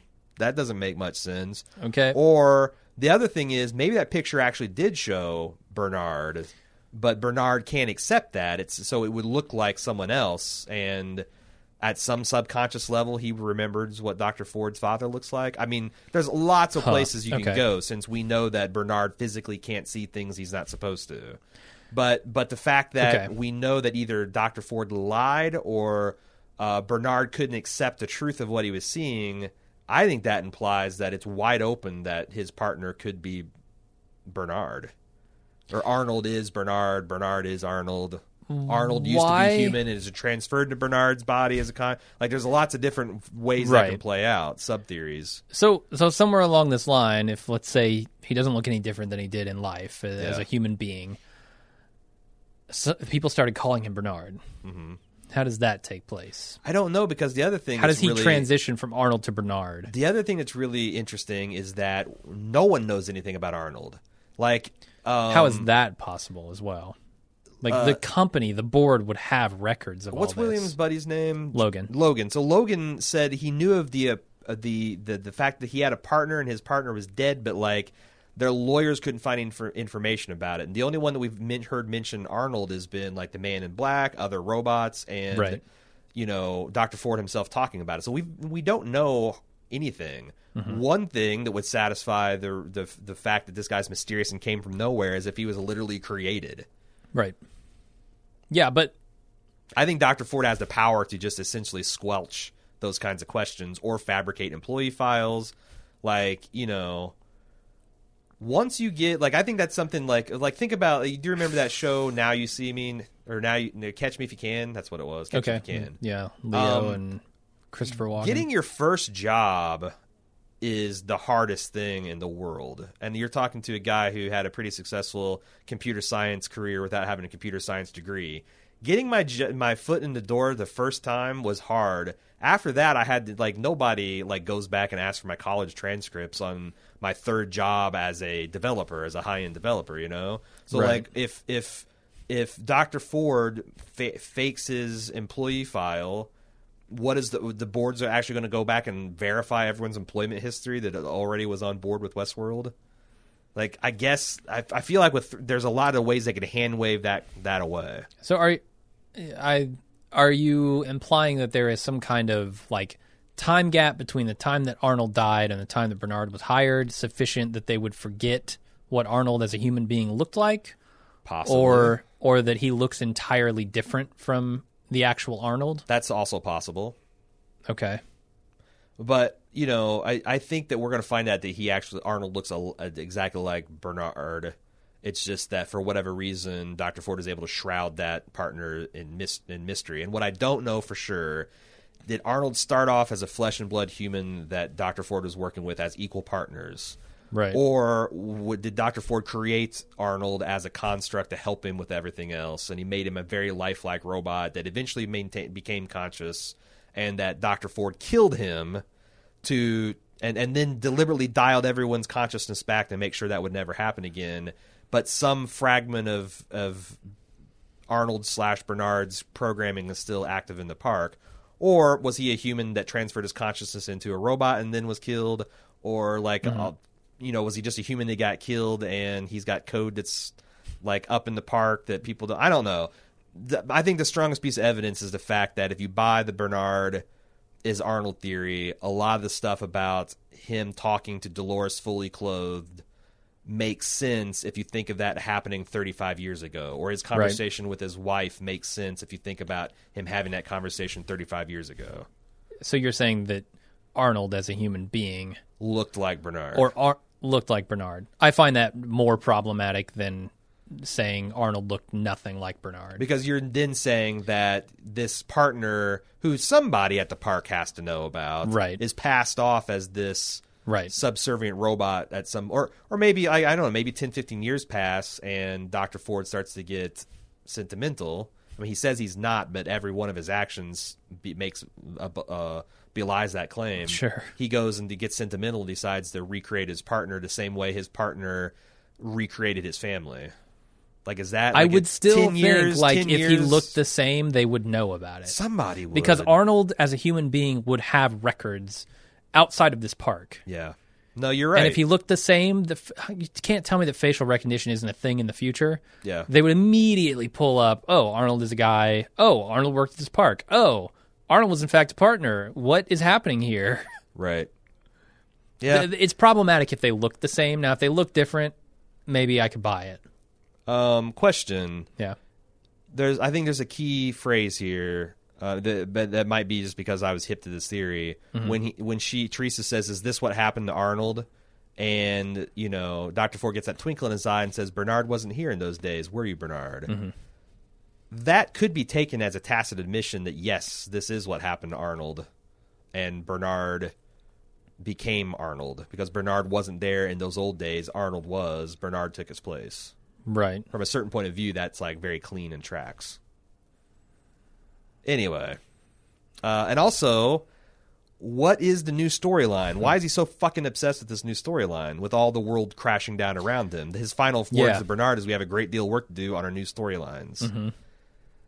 That have to do with the maze, that have to do with Arnold. Like this, that's the shit. That's the central mystery that I feel like I'm no closer to understanding. I still wonder, like, how much of how much of his new storyline has to do exactly with the maze because he's looking at this journal real weird. Well, we got a lot of good I feedback on it. Okay, okay, maybe they can enlighten me because feels strange. Maybe we should get into the feedback at this point. Uh, sure. All right. So we before we get the feedback, we mentioned in uh, earlier in the podcast that we have in fact saved Bald Move. Uh, so now uh, we're switching into business as usual mode, uh, which means Bald Move uh, on an ongoing basis needs your support, and you can go to support.baldmove.com. There's a variety of methods. Uh, the one we encourage most people to do is join the club because you get things out of that. Uh, you get ad-free feeds, so you don't have to listen to these type of pitches anymore. Uh, you get um, uh, uh, bonus content like lunches with Jim and Aaron, and we have a whole bunch of other different shows that we do periodically. Uh, we also have um, live uh, recordings now. You can actually watch us record the the uh, podcast on video form, and just now recently audio form. Uh, you can listen. You can listen to us record the podcast live. You don't have to wait for us to edit it and, and, and get it up. You can listen to it as we're recording. Uh, all those features and more you can get at the club, and you can find all that stuff on support.baldmove.com. Uh, you can send feedback to westworld at baldmove.com. Also, we have weekly discussions on our forums, forums.baldmove.com, if you'd like to go dive off the deep end there. Uh, Jay Ginsu says, A thought that occurred to me about the blood in the hosts. Um, assuming this is a real human blood, likely some sort of a clone blood and not some artificial substance, would it not make sense to have all the hosts have universal donor type O blood? Not only would transfusions between hosts be easier, but a host could act as a living blood bag for any injured guests in the park until emergency staff could evacuate the guest to a medical facility. I get this really amusing image of some poor bastard being trampled by buffalo and a host cowboy immediately getting their Samaritan reflex engaged, running over and then hooking up their own veins to the guest. Wait, wait, wait. Where's the Samaritan reflex in the fucking buffalo? Come on, they're bots too, man. Yeah, the buffalo just rolls up and and you know his hooves retract and he has I mean, hands ma- and he hooks up the. Bl- no, I, I mean, the- maybe not trample the dude. Yeah, maybe not in the first the dude. place. Yeah, well, I mean, buffalo are definitely livestock in the robot sense of the word, Right. And there has been, been documented cases of buffalo stampede trampling. So shit happens. Yeah, what the hell is up with that? Buffaloes don't truck with. Uh, They have no Samaritan reflex. no. They have no controls. especially the buffalo buffalo. The buffalo buffalo buffalo buffalo buffalo, Yeah, and then the Samaritan free flex just throw, flies out the window. Uh, no, but that's a good point. That makes like if you could design every aspect of their bodies, make them all type O blood, and then it's just Right. essentially everybody's got. I think he meant a Ruffalo stampede. that I you ever could heard see. of Ruffalos? Mark Ruffalo's running around naked. Yeah, God knows what could happen there. Uh, Nathan V from Salem, Massachusetts, is the gentleman who informed me that the light that we busted so much on last week is a real high-end search and rescue flashlight. It's the Klarus RS80, and it retails for between three hundred and five hundred dollars. And uh, one hundred dollars for every light it's got. and what's funny is there's a four banger. Yep. There's a two banger. Like it's literally How high can I go on it? I mean, I made so much fun of the concept of this, but Mm-hmm. I don't know what I mean. I, I feel like I'm living in. I feel like I'm Bernard, and I just woke up to the fact that I'm a host. Shit, I am a host in this podcast. How long have you known? you fucker. What happened to the real Aaron? That that sounds like nothing. Is that me. even my? This conversation sounds like nothing to me. Uh, if you want to buy one for your cosplay needs, it's Klarus, K L A R U S, light.com. And they got the whole lineup there for you. Uh, so, yeah. Nick in from Dallas, Texas. In one of your episodes, Ford showed Bernard a picture of him and Arnold. I'm reading this just to give credit to this. I will actually post this image if you don't believe us, but there's a side by side of Arnold with uh, the Ford, so called, and also his father in robot fashion, and they are dead ringers for each other. So, Nick, in you're the first one to send me that image, and that will be sh- uh, posted in the show notes. Um, so D has a negative reaction to this episode. Um, and this is, like I said, I would say this is about 25% in the mailbag were takes like this. The goodwill that this show had started with because of HBO, Game of Thrones, um, Ed Harris, Anthony Hopkins, the genre, the Nolan name, um, which prompted me to give it the benefit of the doubt. The no showrunners, have- Michael Crichton credit. Come on. he's a mixed bag. Uh, the showrunners have almost completely burned through. Too many times the series is asking us to think and pay attention to details and following it up with, but don't ta pay attention to those details. The more disappointments I watch, I'm looking at you, Mr. Robot and Walking Dead, the more I love and appreciate Vince Gill. Did you fucking send this email? I did. Are you D? I did. I'm D. It makes sense that the one mysterious person that goes by a fucking single letter would be you. Uh, I appreciate and love Vince Gilligan and you guys. Even with the confounding source material, you balance in. Okay, well, you More power to you, D. snuck in. Some, Keep reading my email. I mean D's email. Yeah, because like it's, it's like especially this Jim guy. Aaron's all right, but the Jim guy's really got some insightful. Yeah. Um. So, what do we say to the the these pe- these uh, negative, more negative reaction fans? I mean, it's a subjective show. Stop watching if you don't want to watch it. sure. Yeah. Um. HBO will be fine without your. But your I, I find so, and I, I don't know what kind of details because first of all, we don't know. There could be compelling reasons for some of this. Like I said, we we made fun of this flashlight, and it turns out they did their research and sh- and and tried to come up with a plausible search and rescue heavy duty type flashlight, and it's in current use today. So we're just fucking wrong about that, man. Right. Um, it could be the host in a hazmat that's going to be later revealed that this stuff ties together and that that could be something that's vital like a lot of stuff that we're saying don't pay attention to details i don't know that could be hasty like the simun uh, there's some stuff Right, like, right. like if you're if you're tied up in the simunition stuff that's like warp drive man you either got to accept it or not and the Uh-huh. fact increasingly some things like um uh, Maeve doing whirring and clicking like that doesn't seem to be possible with the human body but fuck me i don't know i Mm-hmm. Yeah. noticed that bernard's schematic i know you didn't but i looked his joints were not like what you describe as human joints But it's also a prototype. Like all of these say prototype at the bottom. So what i'm like, saying is these just, are old. just because they're organically grown doesn't mean they're 100% human and and Well, we, we- know that there are special right, features there to are, them so yeah. we also know that the prototypes were more mechanical, far more mechanical. I mean, if you look at at Robert as a young boy, yeah yeah true that that prototype is very mechanical. but Maeve is not one of those tro- prototypes because she got a staph infection Right, right. But Okay. but you look at the the schematics we did see Robert, Dolores, so y- you're right. Bernard, or You're right. Bernarnold, whatever. Uh, those may in fact be more prototypical sure forms. But then again, there's also a lot of like fucked up things about our joints that if you were like if you were des- if you're going to redesign a human, like Mm-hmm. our knee, our, our our backs are a nightmare of, of engineering and compromises. Like our Sure. knees are Yeah. Mm-hmm. like really fucking shitty. Um, they could be constructed a, a lot a lot better. Um, and I guess if you were like to, clean slate the human design, why not fix some of that stuff? Sure. Like you want Mr. Abernathy throwing his back out when he's trying to show someone how to rope a horse? That's not cool. Maybe it's realistic though. oh, my back. I uh, guess the question's here, Dolores. only 35 years old, but my back is destroyed. uh, which probably you're Put right. me on the probably auction house. I yeah. get something. Yeah, yeah. It's But, real money uh, now. But I don't know. Like I feel like that it's hasty to say that you're not supposed to pay attention to details and there's plot holes because it could just be. The one thing I'm I'm not certain about what Nolan's doing is he seems to be content to have things seemingly be contradictions that he then backfills later.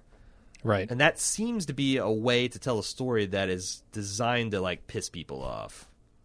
Because Yeah. you're you're fooling them on multiple levels. Not only are you you twisting things, but you're you're you're subverting your, your expectations and you're lying to them. And um, I mean, I kind of think it's cool, but I can see a lot of people like, nah, fuck this. This is this is dumb. I'm being manipulated.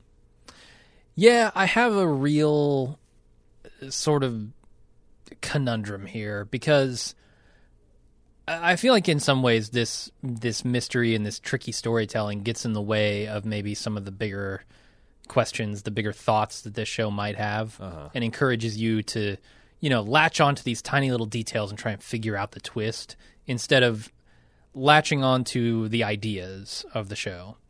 Um, On the and and yet I look at a show like Mr. Robot, which is more about ideas and less about those sorts of things. Plot and characters. Uh-huh. Right? Plot, characters, all especially characters.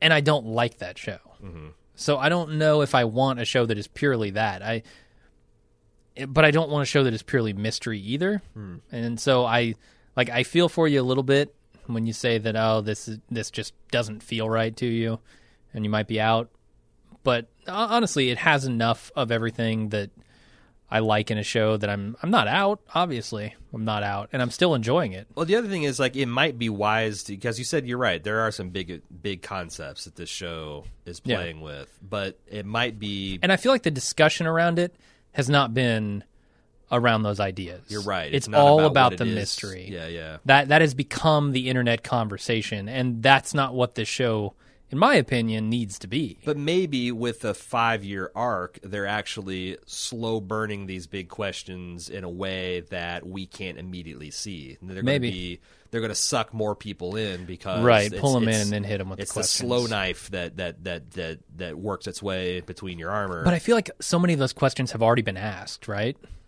Like Yeah. we're in the process of asking those questions. It's not like none of that's in there and they're just trying to draw in viewers so they can Yeah, switcheroo them.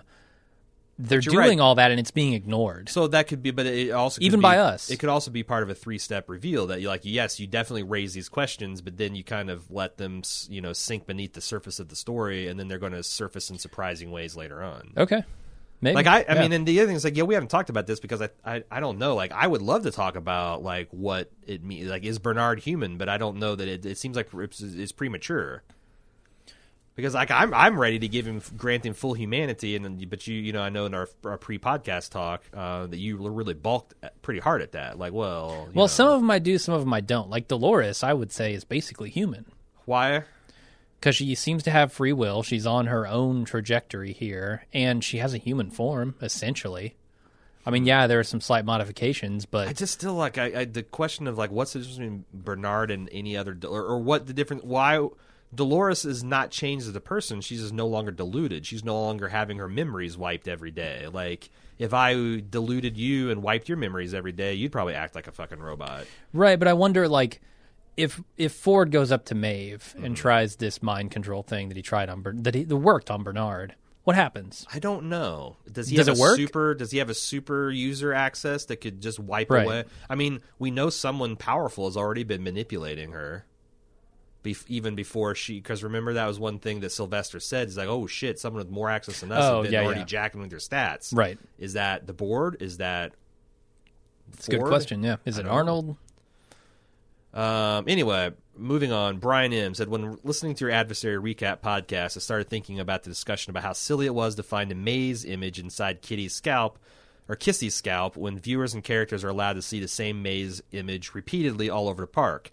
It dawned on me that we assume that the maze image is some sort of literal clue or at least a symbol of the maze itself. This is natural because the image is, well, a maze, and what if this image has no direct correlation to the maze at all? Or he says, but what if, rather?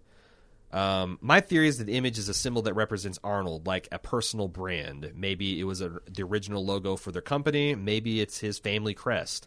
Obviously, I have no evidence of this theory other than it would make two scenes in Westworld make more sense. One, the maze image hidden on a host scalp that no one can easily find, yet the image is in other more obvious places, implying it's not exactly a hidden Easter egg type thing.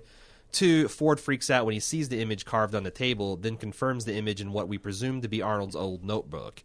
It's because he's retelling the Arnold influence. Oh, it's because he's realizing that Arnold's influence is still around, which is later confirmed when the host child kills its uh, the host dog. What do you think about this idea that this isn't a clue so much as it's like Arnold's personal st- signature on the things that he himself created? Hmm. Does that make more or less sense to you? Because it does neatly explain why the further you get into, or the closer you get to Arnold's game, the more you see his handiwork everywhere. And it also explains why I guess Anthony Hopkins was kind of wigged out by it. Yeah, I mean,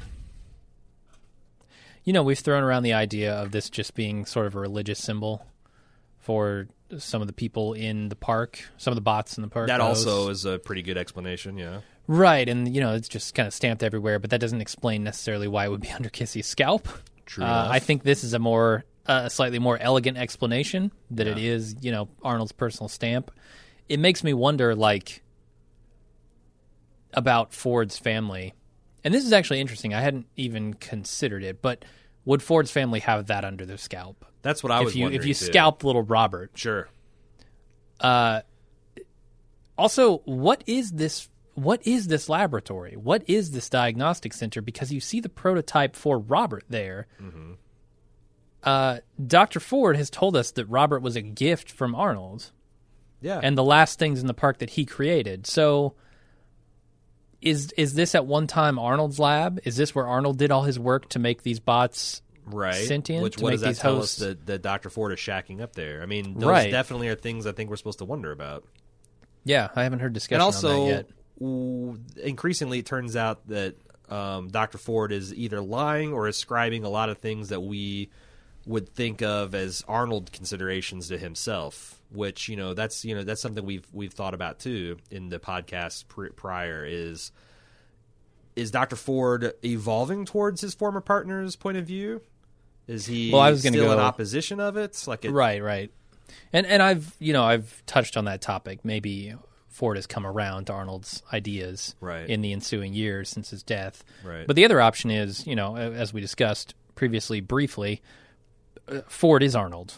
Um, and if Ford is in fact Arnold, this idea that Arnold gave him these gifts of a family, he could be just talking about himself, and these are precious to him because they're the last things that he created directly right, whereas everything else is now created in the the tech centers, Right. Dipped and and Right. dried and extruded, and these are his creations. Play-Doh Fun Factory. Yeah, Uh, Michael B has another interesting idea for this maze. Says you guys mentioned in your last podcast, a maze is becoming less metaphysical and more blatantly an aspect of the park's narrative. I want to throw in an idea that Ford is deliberately making it a part of the, his new narrative to throw off the Man in Black. In the last episode, right after Ford sees the maze on the table, he immediately looks at a picture of the maze and what we think of is uh, of as Arnold's journal. Immediately after that maze, the man in black is interviewing Teddy about the myth of the maze. What I can see happening is Ford developing developing a separate backstory for the maze to suggest to the man in black that it's just another typical narrative and not something deeper. Uh, what do you guys think? Am I reaching? I want to see your theory and raise it one, Michael B. No shit. And that if you were concerned about a pure signal getting information out, one of the easiest things to do would be to make a lot introduce noise into that signal. Okay, So if you are becoming aware that people are following some breadcrumbs from your former partner slash first AI Frankenstein monster that you don't want followed, one of the easiest things to do is just jack, just maze everywhere. Oh, you're following the maze? Well, here's a false maze, and here's a false maze, and here's a false entry, and here's a three snakes laying twelve eggs, and and five blood red arroyos, and what are you going? I mean, he is constructing a new blood red arroyo right. even though we know that that exists already in the park. Like that does feel like someone throwing someone off the scent. Maybe he doesn't want people to follow to follow this, Well, I mean, and maybe that He could why he was so smug with the Man in Black. Like, oh, far be it from me to get in your way. Like I tried to talk you out of it, but now I know you're not going to be able to find it because I've I've hoard up the whole concept of maze. I don't know. right. Let me throw out another option. Is it possible he's trying to help that along by recreating a blood red arroyo that was destroyed? Yeah, you could you could do it the opposite way. Right. Like you could have a bunch of false grails, or you could have a whole bunch of paths that you manufacture that lead you to the true one. Right. Because the more I think about this, you know, if if let's go with the William equals Man in Black theory. Right. Once again, we know the data is now coming out of the park. If William is in fact a board member, which he might be marrying into that family at that point, Right. uh, he could very well be the man in black who has seen this new information and decided, now I have an in. Now I can finally understand what Ford is doing here. Let's go back. Yeah, and it's a good point because I remember when he first, when Dr. Ford first announced the board members already here, we thought, oh, that could be the man in black. Then they introduced Hale. Right. It could be that we were right the first time and Hale is a misdirection. I mean, certainly she's a representative of the board, but that doesn't mean that the man in black wasn't the first one. Oh, right. Yeah. I mean, there could be more than one, certainly. Uh, Colin B has an interesting note that I thought I'd pass along. One more case where the writers show us some respect. Um, Elsie says, "If I were an evil genius, where would I hide this repeater?" She then pries up the trapdoor on the stage and finds it. Unstated is in theater. The space below the stage is called hell. I love that they didn't need to spell this out. Well, they might have because I, if it wasn't for you, I would never Yeah. have known that. But I thought that was interesting. That I guess that's the term. I don't know whether they call the the place where the lights hang. Do they call that heaven? Yeah, probably. Got to It's, it's you know if they're going to be consistent. And the stage is limbo. The stage is purgatory. Yep. And all know. life is a stage, so all life is limbo. Cracked code. uh, but that was interesting. Thanks for passing along. Sean McKay uh, says I was watching an earlier episode when something about Maeve's New World speech got me thinking. She claims to have heard a voice telling her that she was in a new world and that in this world you can be whatever the fuck you want to be. Now the parallels with her actively changing her personality are cool, but is this idea of hearing a voice support for her being a legacy type Arnold bicameral mind era host? I think it might explain why she's susceptible to the awakening like Dolores is. So Yeah, I mean, we've talked about this, right? yeah, there's two types of host. Ones that are the new type that don't have the bicameral receptors built into them, and some that are the old. Um, can the do you think at some subconscious level the old types can tell each other apart? Is that why Dolores whispered the violent delights in uh, Well- violent ends? So I have a problem with this. Okay, This whole idea. We know Dolores has died, right? Dolores is what Has died. multiple times, sure. How would they not know she's a first gen when they go to operate on her and fix her up? How would who not know? Felix, Sylvester, Why- I mean, they all claim that she's been repaired so many times. She's been upgraded. She's indistinguishable from the new bots. Well, that last bit is a, is something you put into their their their mouths. I don't think that's exactly what they said, but that's a fair question. If she's been upgraded to where she's Why would they not be like, hey, this needs to be pulled out of rotation? She's a prototype. is the bic- is the bicameral mind a hardware component or a software component? I guess that's what you got to ask. sure. Because Maeve absolutely is the current gen flesh and blood, but Right. yet she. I, I think uh, Sean's onto something about hearing a voice like that could literally be her hearing her being reprogrammed from the housewife on the prairie Mm-hmm. to the head whoremaster of you know Sunshine's Park or whatever the fuck this place is called. What is the town called? Sweetwater. Sweetwater, yeah. Head head whore of Sweetwater.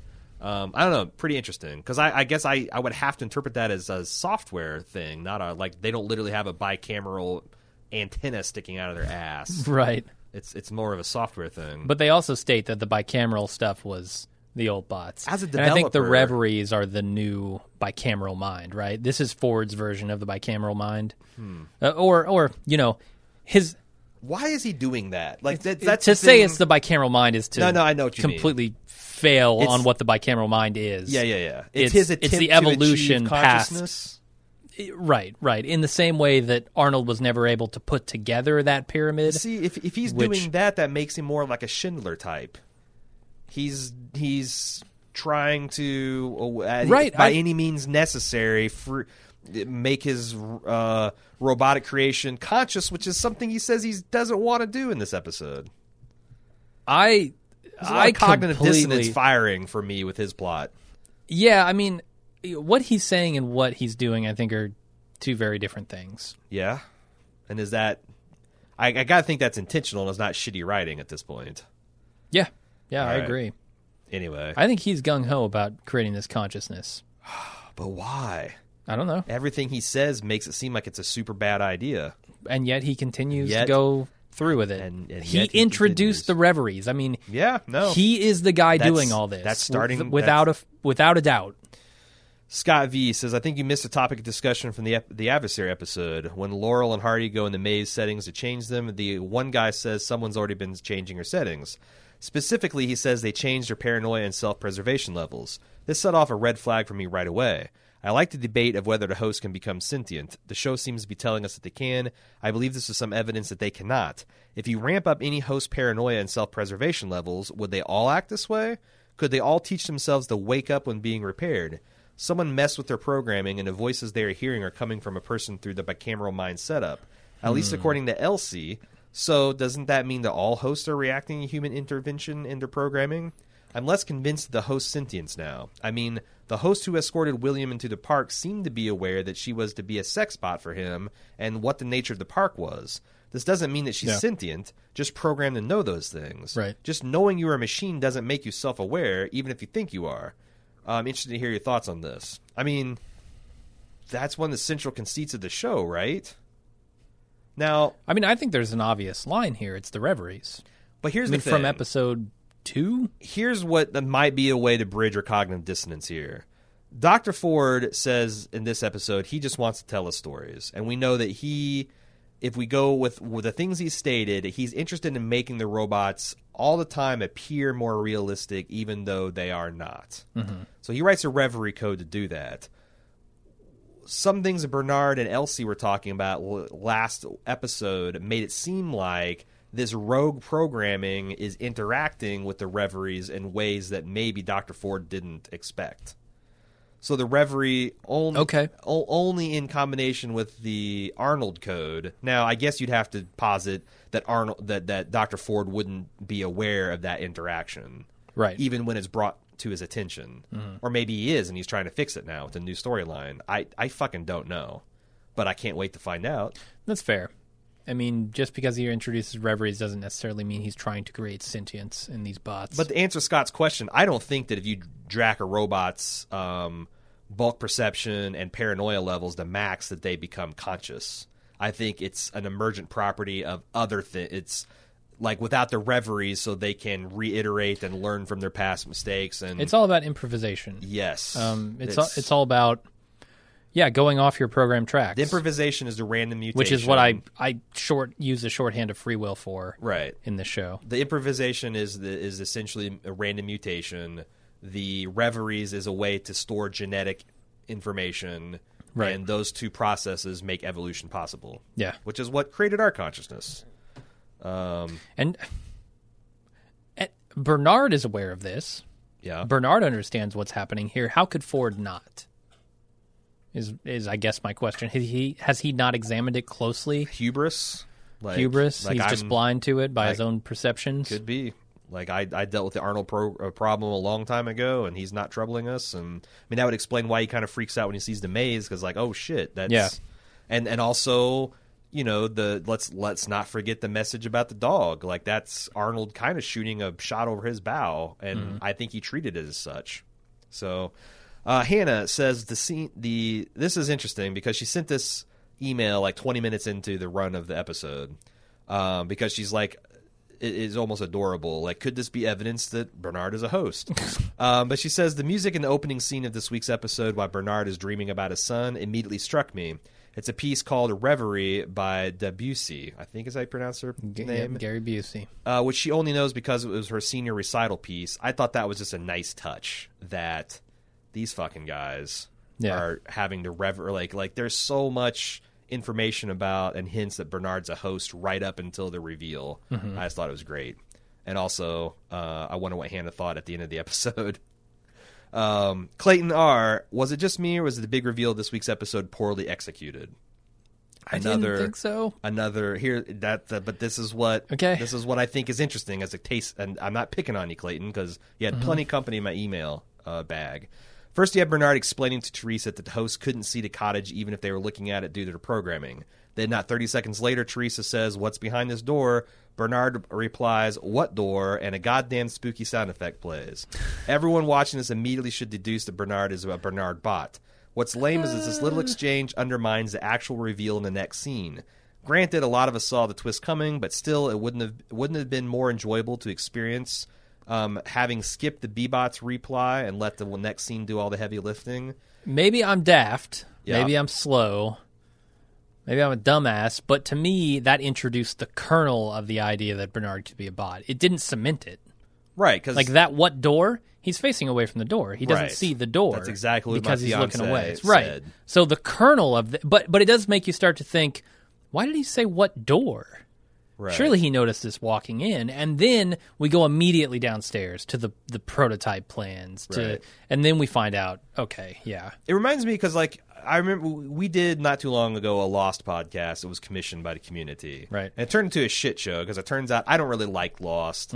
You're ambivalent. Mm-hmm. You hated we had- Charlie. we had a whole, and it, I want to get to that point. We had a whole bunch of pro Lost fans commissioning something and paying good money, and we they didn't get a optimum result out of it, right? yeah. And one of the ladies on the forums said, Your problem with Charlie is that he's a bitch eating crackers.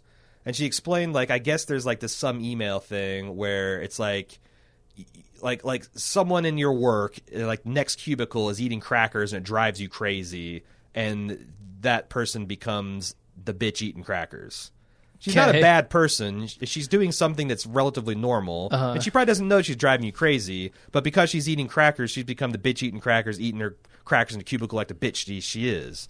And that's how like Charlie, like Charlie rubbed me wrong in the first few episodes, and I didn't like his face. I didn't like his being a heroin addict, and he just became the bitch eating crackers. Didn't like his songs. I feel like this door has become the bitch eating crackers for you, Clayton. yeah, Like like you don't like the Bernard as a host theory, you never did, and now everything is just obvious and dumb and stupid because you know right. Because you were disappointed that the theory you didn't like came true. or just you didn't it didn't it didn't strike you you don't think it's great you like like jim says it's not your type of storytelling so now instead of that you, you're now saying that's a universal thing amongst everyone that it's self-evident that this And it certainly was not. right right at least like yeah From and, your perspective, I get it. and, and and you're more in tune to his perspective than most and yet you're saying like i don't think the door was particularly handled badly No, I thought, like I said, I thought it was executed well. Now, it's just not my. if they left mode. it at that and not had the reveal right, i think that would have been a more interesting discussion because but that's they've where they've, they've been doing that, right? They've been Right. doing that with uh, Ford coming out of nowhere in the corners. Um, they they have laid these breadcrumbs, and so You're now right. was the time to finally say this is a thing. Right. And I think the the, the bitch eating crackers phenomenon can most uh, be expressed in the postscript he attached. Why the hell is Teresa even asking what's behind a door like there's something inherently suspicious about doors in general? Every house has doors. My house has several doors. It'd have been great if she'd opened it up and it just was- a closet. Did she then go to every other door in the cottage and ask what's behind it before proceeding? Sloppy. Like, No, I- man, that's pretty. That's You got to explore the space. yeah. Like I, go into an I go into a house and I go like house shopping. I'm looking behind every fucking It's door. so funny is because just What's last behind night, this door? I this, this is so funny. I read this this morning, and just last night I went to look at a house with my fiance, and I said that exact same thing. What's I was in the basement. What's behind this door? right. It wasn't. I was just. oh, it's a toilet. Oh, Right. it's a closet. Fine, but in this world, something weird's behind that it's door. almost like I feel like um, Clayton here presupposed that she must know, like like. Like like Teresa herself knew was clued in on the Bernard as a host theory or had some reason to be on high alert instead of just being a person saying, "Hey, what's behind this door?" It's almost like closed- someone who sees a a flashlight with three separate lights and says, "Why the fuck did they Yeah. have three separate lights?" Why is that a future thing, man? Why is that supposed to read as a future high end flashlight? Right. Can you- like what that. can you do? That that flashlight's my bitch eating crackers. Uh, David C says now that we know that some of Delo- Delos is staffed by hosts, at least Bernard, um, and he thinks that there's hints that the two techs that work on Maeve are also hosts. Um, Sylvester perhaps maybe the new board member is also host. I yeah, I don't know. That seems a reach, but you know we're in a post everyone's a host world now, so Yeah. What is there any like reason he thinks that, or just assertion that, that they might be hosts? there's Because everyone might be a host That's at this true. point. That's true. Uh, Ford writes narratives. There's no reason to think that these Delos hosts are just going about their day to day business protect uh, and protecting him. The Delos intrigue itself could be part of his newest storyline, taking part partially in Westworld and partially in the corporation around it. So, who is the guest that's supposed to be entertained? It could be the Man in Black. If the two time periods, Man in Black equals William theory, is true, he probably already became self actualized in a Westworld storyline 30 years ago. That change made him famous and powerful in the real world. To develop his character further would require a storyline that is significantly deeper than what Westworld has to offer. He's the only guest that we've seen that would benefit from a game that includes Delos. There may even be a Charlie and Chocolate Factory angle where where Ford's grooming him as a replacement. Now, some of this email is crazy town, but there's some stuff that specifically I liked about it. Um, this idea that there's a narrative within a narrative, like you're almost putting the Man in Black as like a Truman in the Truman Show. Like he doesn't know he's part of a game show, and he's part of the biggest and best game show of all times. Mm-hmm. Um, there's also something that like if if the man in black is the most powerful and important member on the board that he has to convince if Dr. Ford can can prove to him the worth of Westworld by because some of this stuff reminded me of like a wrestling plot where not only you have the obviously fake stories which are the guys that are wrestling you also have you know Vince McMahon having fake corporate beefs and his daughter's marrying wrestlers and they're having divorces and there's power struggles and he's getting choke slammed by Donald Trump which is a thing that actually happened. Like like there's multiple levels of storytelling to keep the casual fans invested. Like you know 8-year-old boys are all about John Cena right?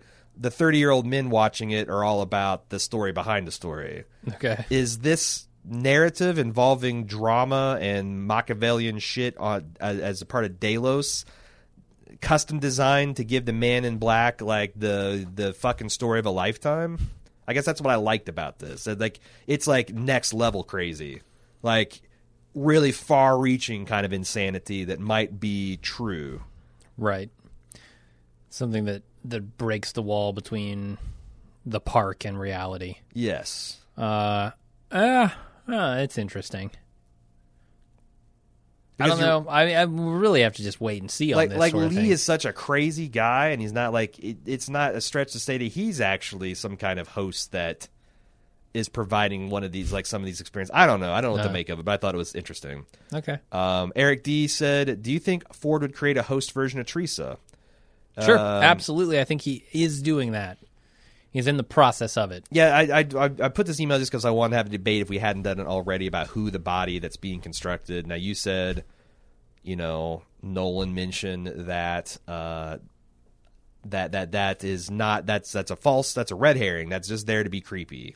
Yeah. However, um, a lot of people did analysis on the scene where Theresa was shown to like her reflection is like coming and going, and it's mapped over the skeleton, and like uh, all the things that have so far been significant when they've done it makes Yeah. me think that Jonathan Nolan is liar, liar, pants on fire. He is. Yeah, It's okay. Theresa. It's Theresa for sure. Yeah, all right, I for sure. I, I thought it was Elsie, but yeah, Theresa and makes and sense he, too. I think he has to do this in this moment because Bernard is actually fired. yeah, I mean, the board fired him. right. There's nothing he can really do. I mean, he could pull his Ford card, I guess, and say, "I have 35 years in this, and I've got all the data, and you can't fire Bernard."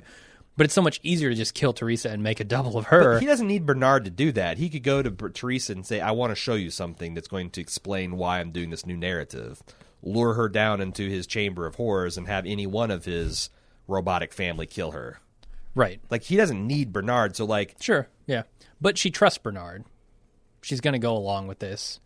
Uh, If Bernard comes to her and says Ford is up to something, I, I guess need to show easy- you. Yeah, I guess that's easier. She's he's the Judas steer in that situation. Yeah, it works. Uh, all right, Joe M from Philly said a few weeks back I mentioned to you guys that I can no longer get hung up on all the twist possibilities because it gives gives me a headache. Yeah. I chose to sit back and enjoy the show while enjoying the conjecture.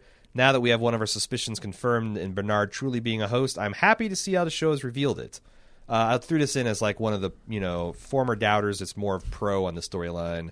It wasn't presented as a gotcha moment. It wasn't a simple reveal, but a game changer in how the reveal to us was also a fatal reveal to Theresa and all the repercussions that it will have going forward. It changes our perception and advances the story. Many questions come up. One of which will Bernard remember this and how it will affect him in the future.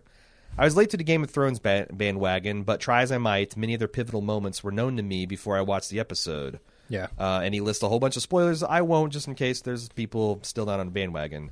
Westworld did last night what Game of Thrones is a master of. It's not just a reveal or the twist, but how they tell the story and how they frame it. Just as it did for all those Game of Thrones episodes, you can watch that episode last night knowing what will happen and still go wow when it happens, and that is a sign of quality storytelling.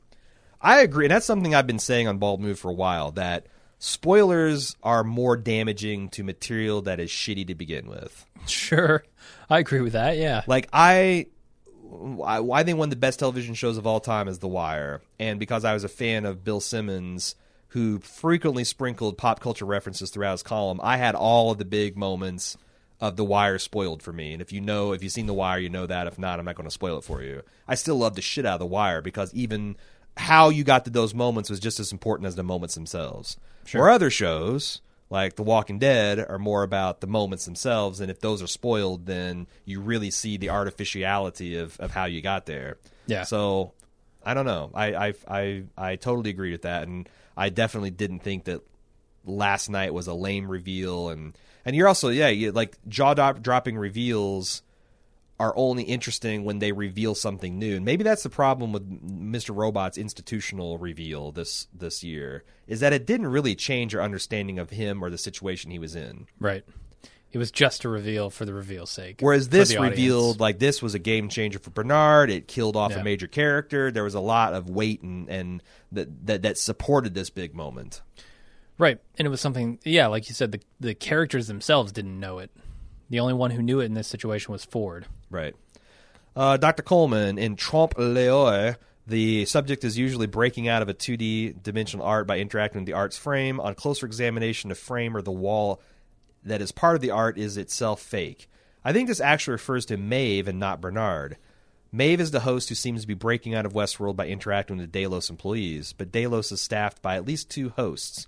Does the title imply that Delos is actually part of the artwork, uh, not the true frame around it? If the hosts are in Delos, does Ford's new narrative extend out of Westworld and into the corporation? Okay. and is there any guest who would grow from that experience other than the Man in Black?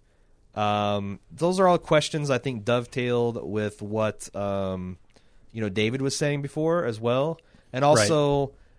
I like the idea that um, Maeve is kind of like a red herring of a character. She's the what you what you you think of her as someone that's truly achieving consciousness, and maybe she's the fake version of that. Hmm. Because isn't that what a trompe l'oeil is? It's something that's not real, that's masquerading as something that's real. I mean, I, that's literally what Bernard is too. Right, right. That's where I'm. But if he's a Where my mind conscious being, going. then he's not actually artificial. He is a genuine article of a non-human intelligence. That's where shit gets confusing for me. Like, how do you even talk about stuff like that? Right. Um, saying he's just a robot is like, okay, fine.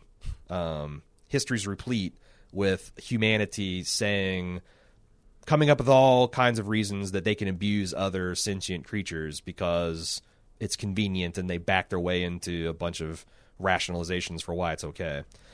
Uh, Alex G um, wants to talk about Bernard um, and how he's really host. Many people called this. I feel like there must be a giveaway as to what it is and is not a host. It doesn't look anything to like anything to me as a good start. Is there any other ticks of Bernard's or the host that have been shown by a human character? It's how far down on your nose do you wear your glasses? Because If, if they're sma- if they're mushing your nostrils into your face, Yeah. you're definitely a host because you don't need to breathe. anyone with reading glasses is a host. That's Right. that's just a fact. If you wear regular glasses like bifocals, you're a host. Um, so I think that you got to be really careful to see how Doctor Ford interacts with people because now Yeah.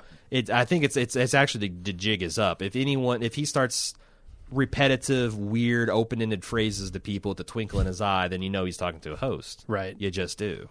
So I don't know any other ticks that he's got because the one thing that's annoying about Bernard is that conversation with his wife, as you said, was not in like a dream or a, a Right. reverie or anything like that. It just was presented as something that's happening contemporaneously with them. Mm-hmm. But then again, if there's like the two um, parallel storyline kind of thing going on, that could I don't know. And it was also ambiguous enough that she may have been talking to. She may have known she was talking to a, a host.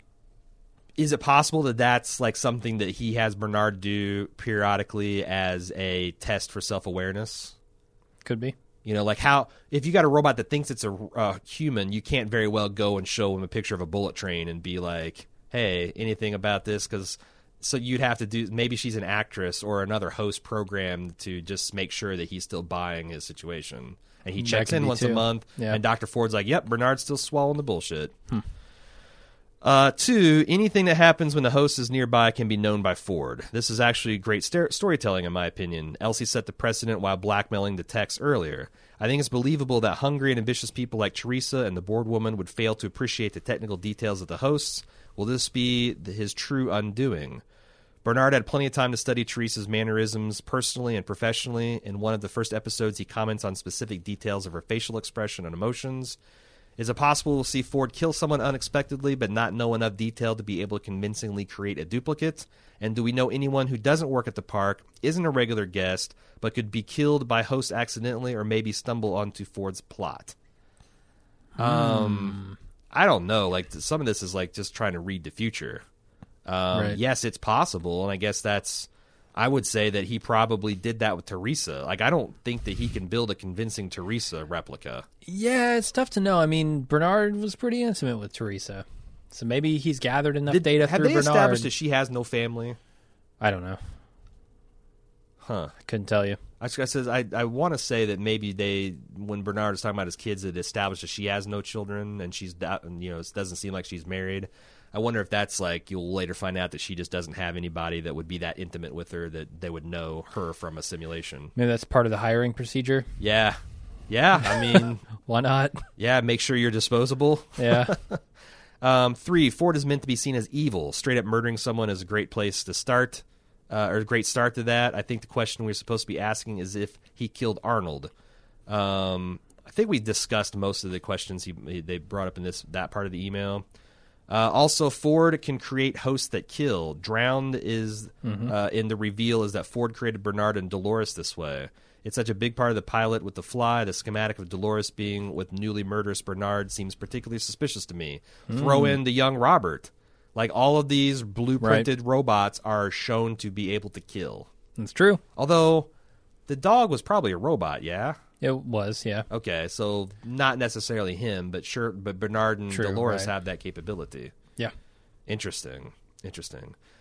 Um so there's a very th- this this next follows there's a very slight spoiler section that talks about things that Nolan Jonathan Nolan has talked about in an Entertainment Weekly interview and this is the last thing we're going to consider if you don't want to get any spoilers then turn it off now but it's something I want to talk about and something I'm honestly kind of annoyed with. So Oh boy. no, we're not going to have an official. It's not going to be music or something. It's just something I want to talk about. So if you don't want to hear insights into the next few episodes that Jonathan Nolan has decided to give the Entertainment Weekly in an interview, then switch off now. Great. Okay.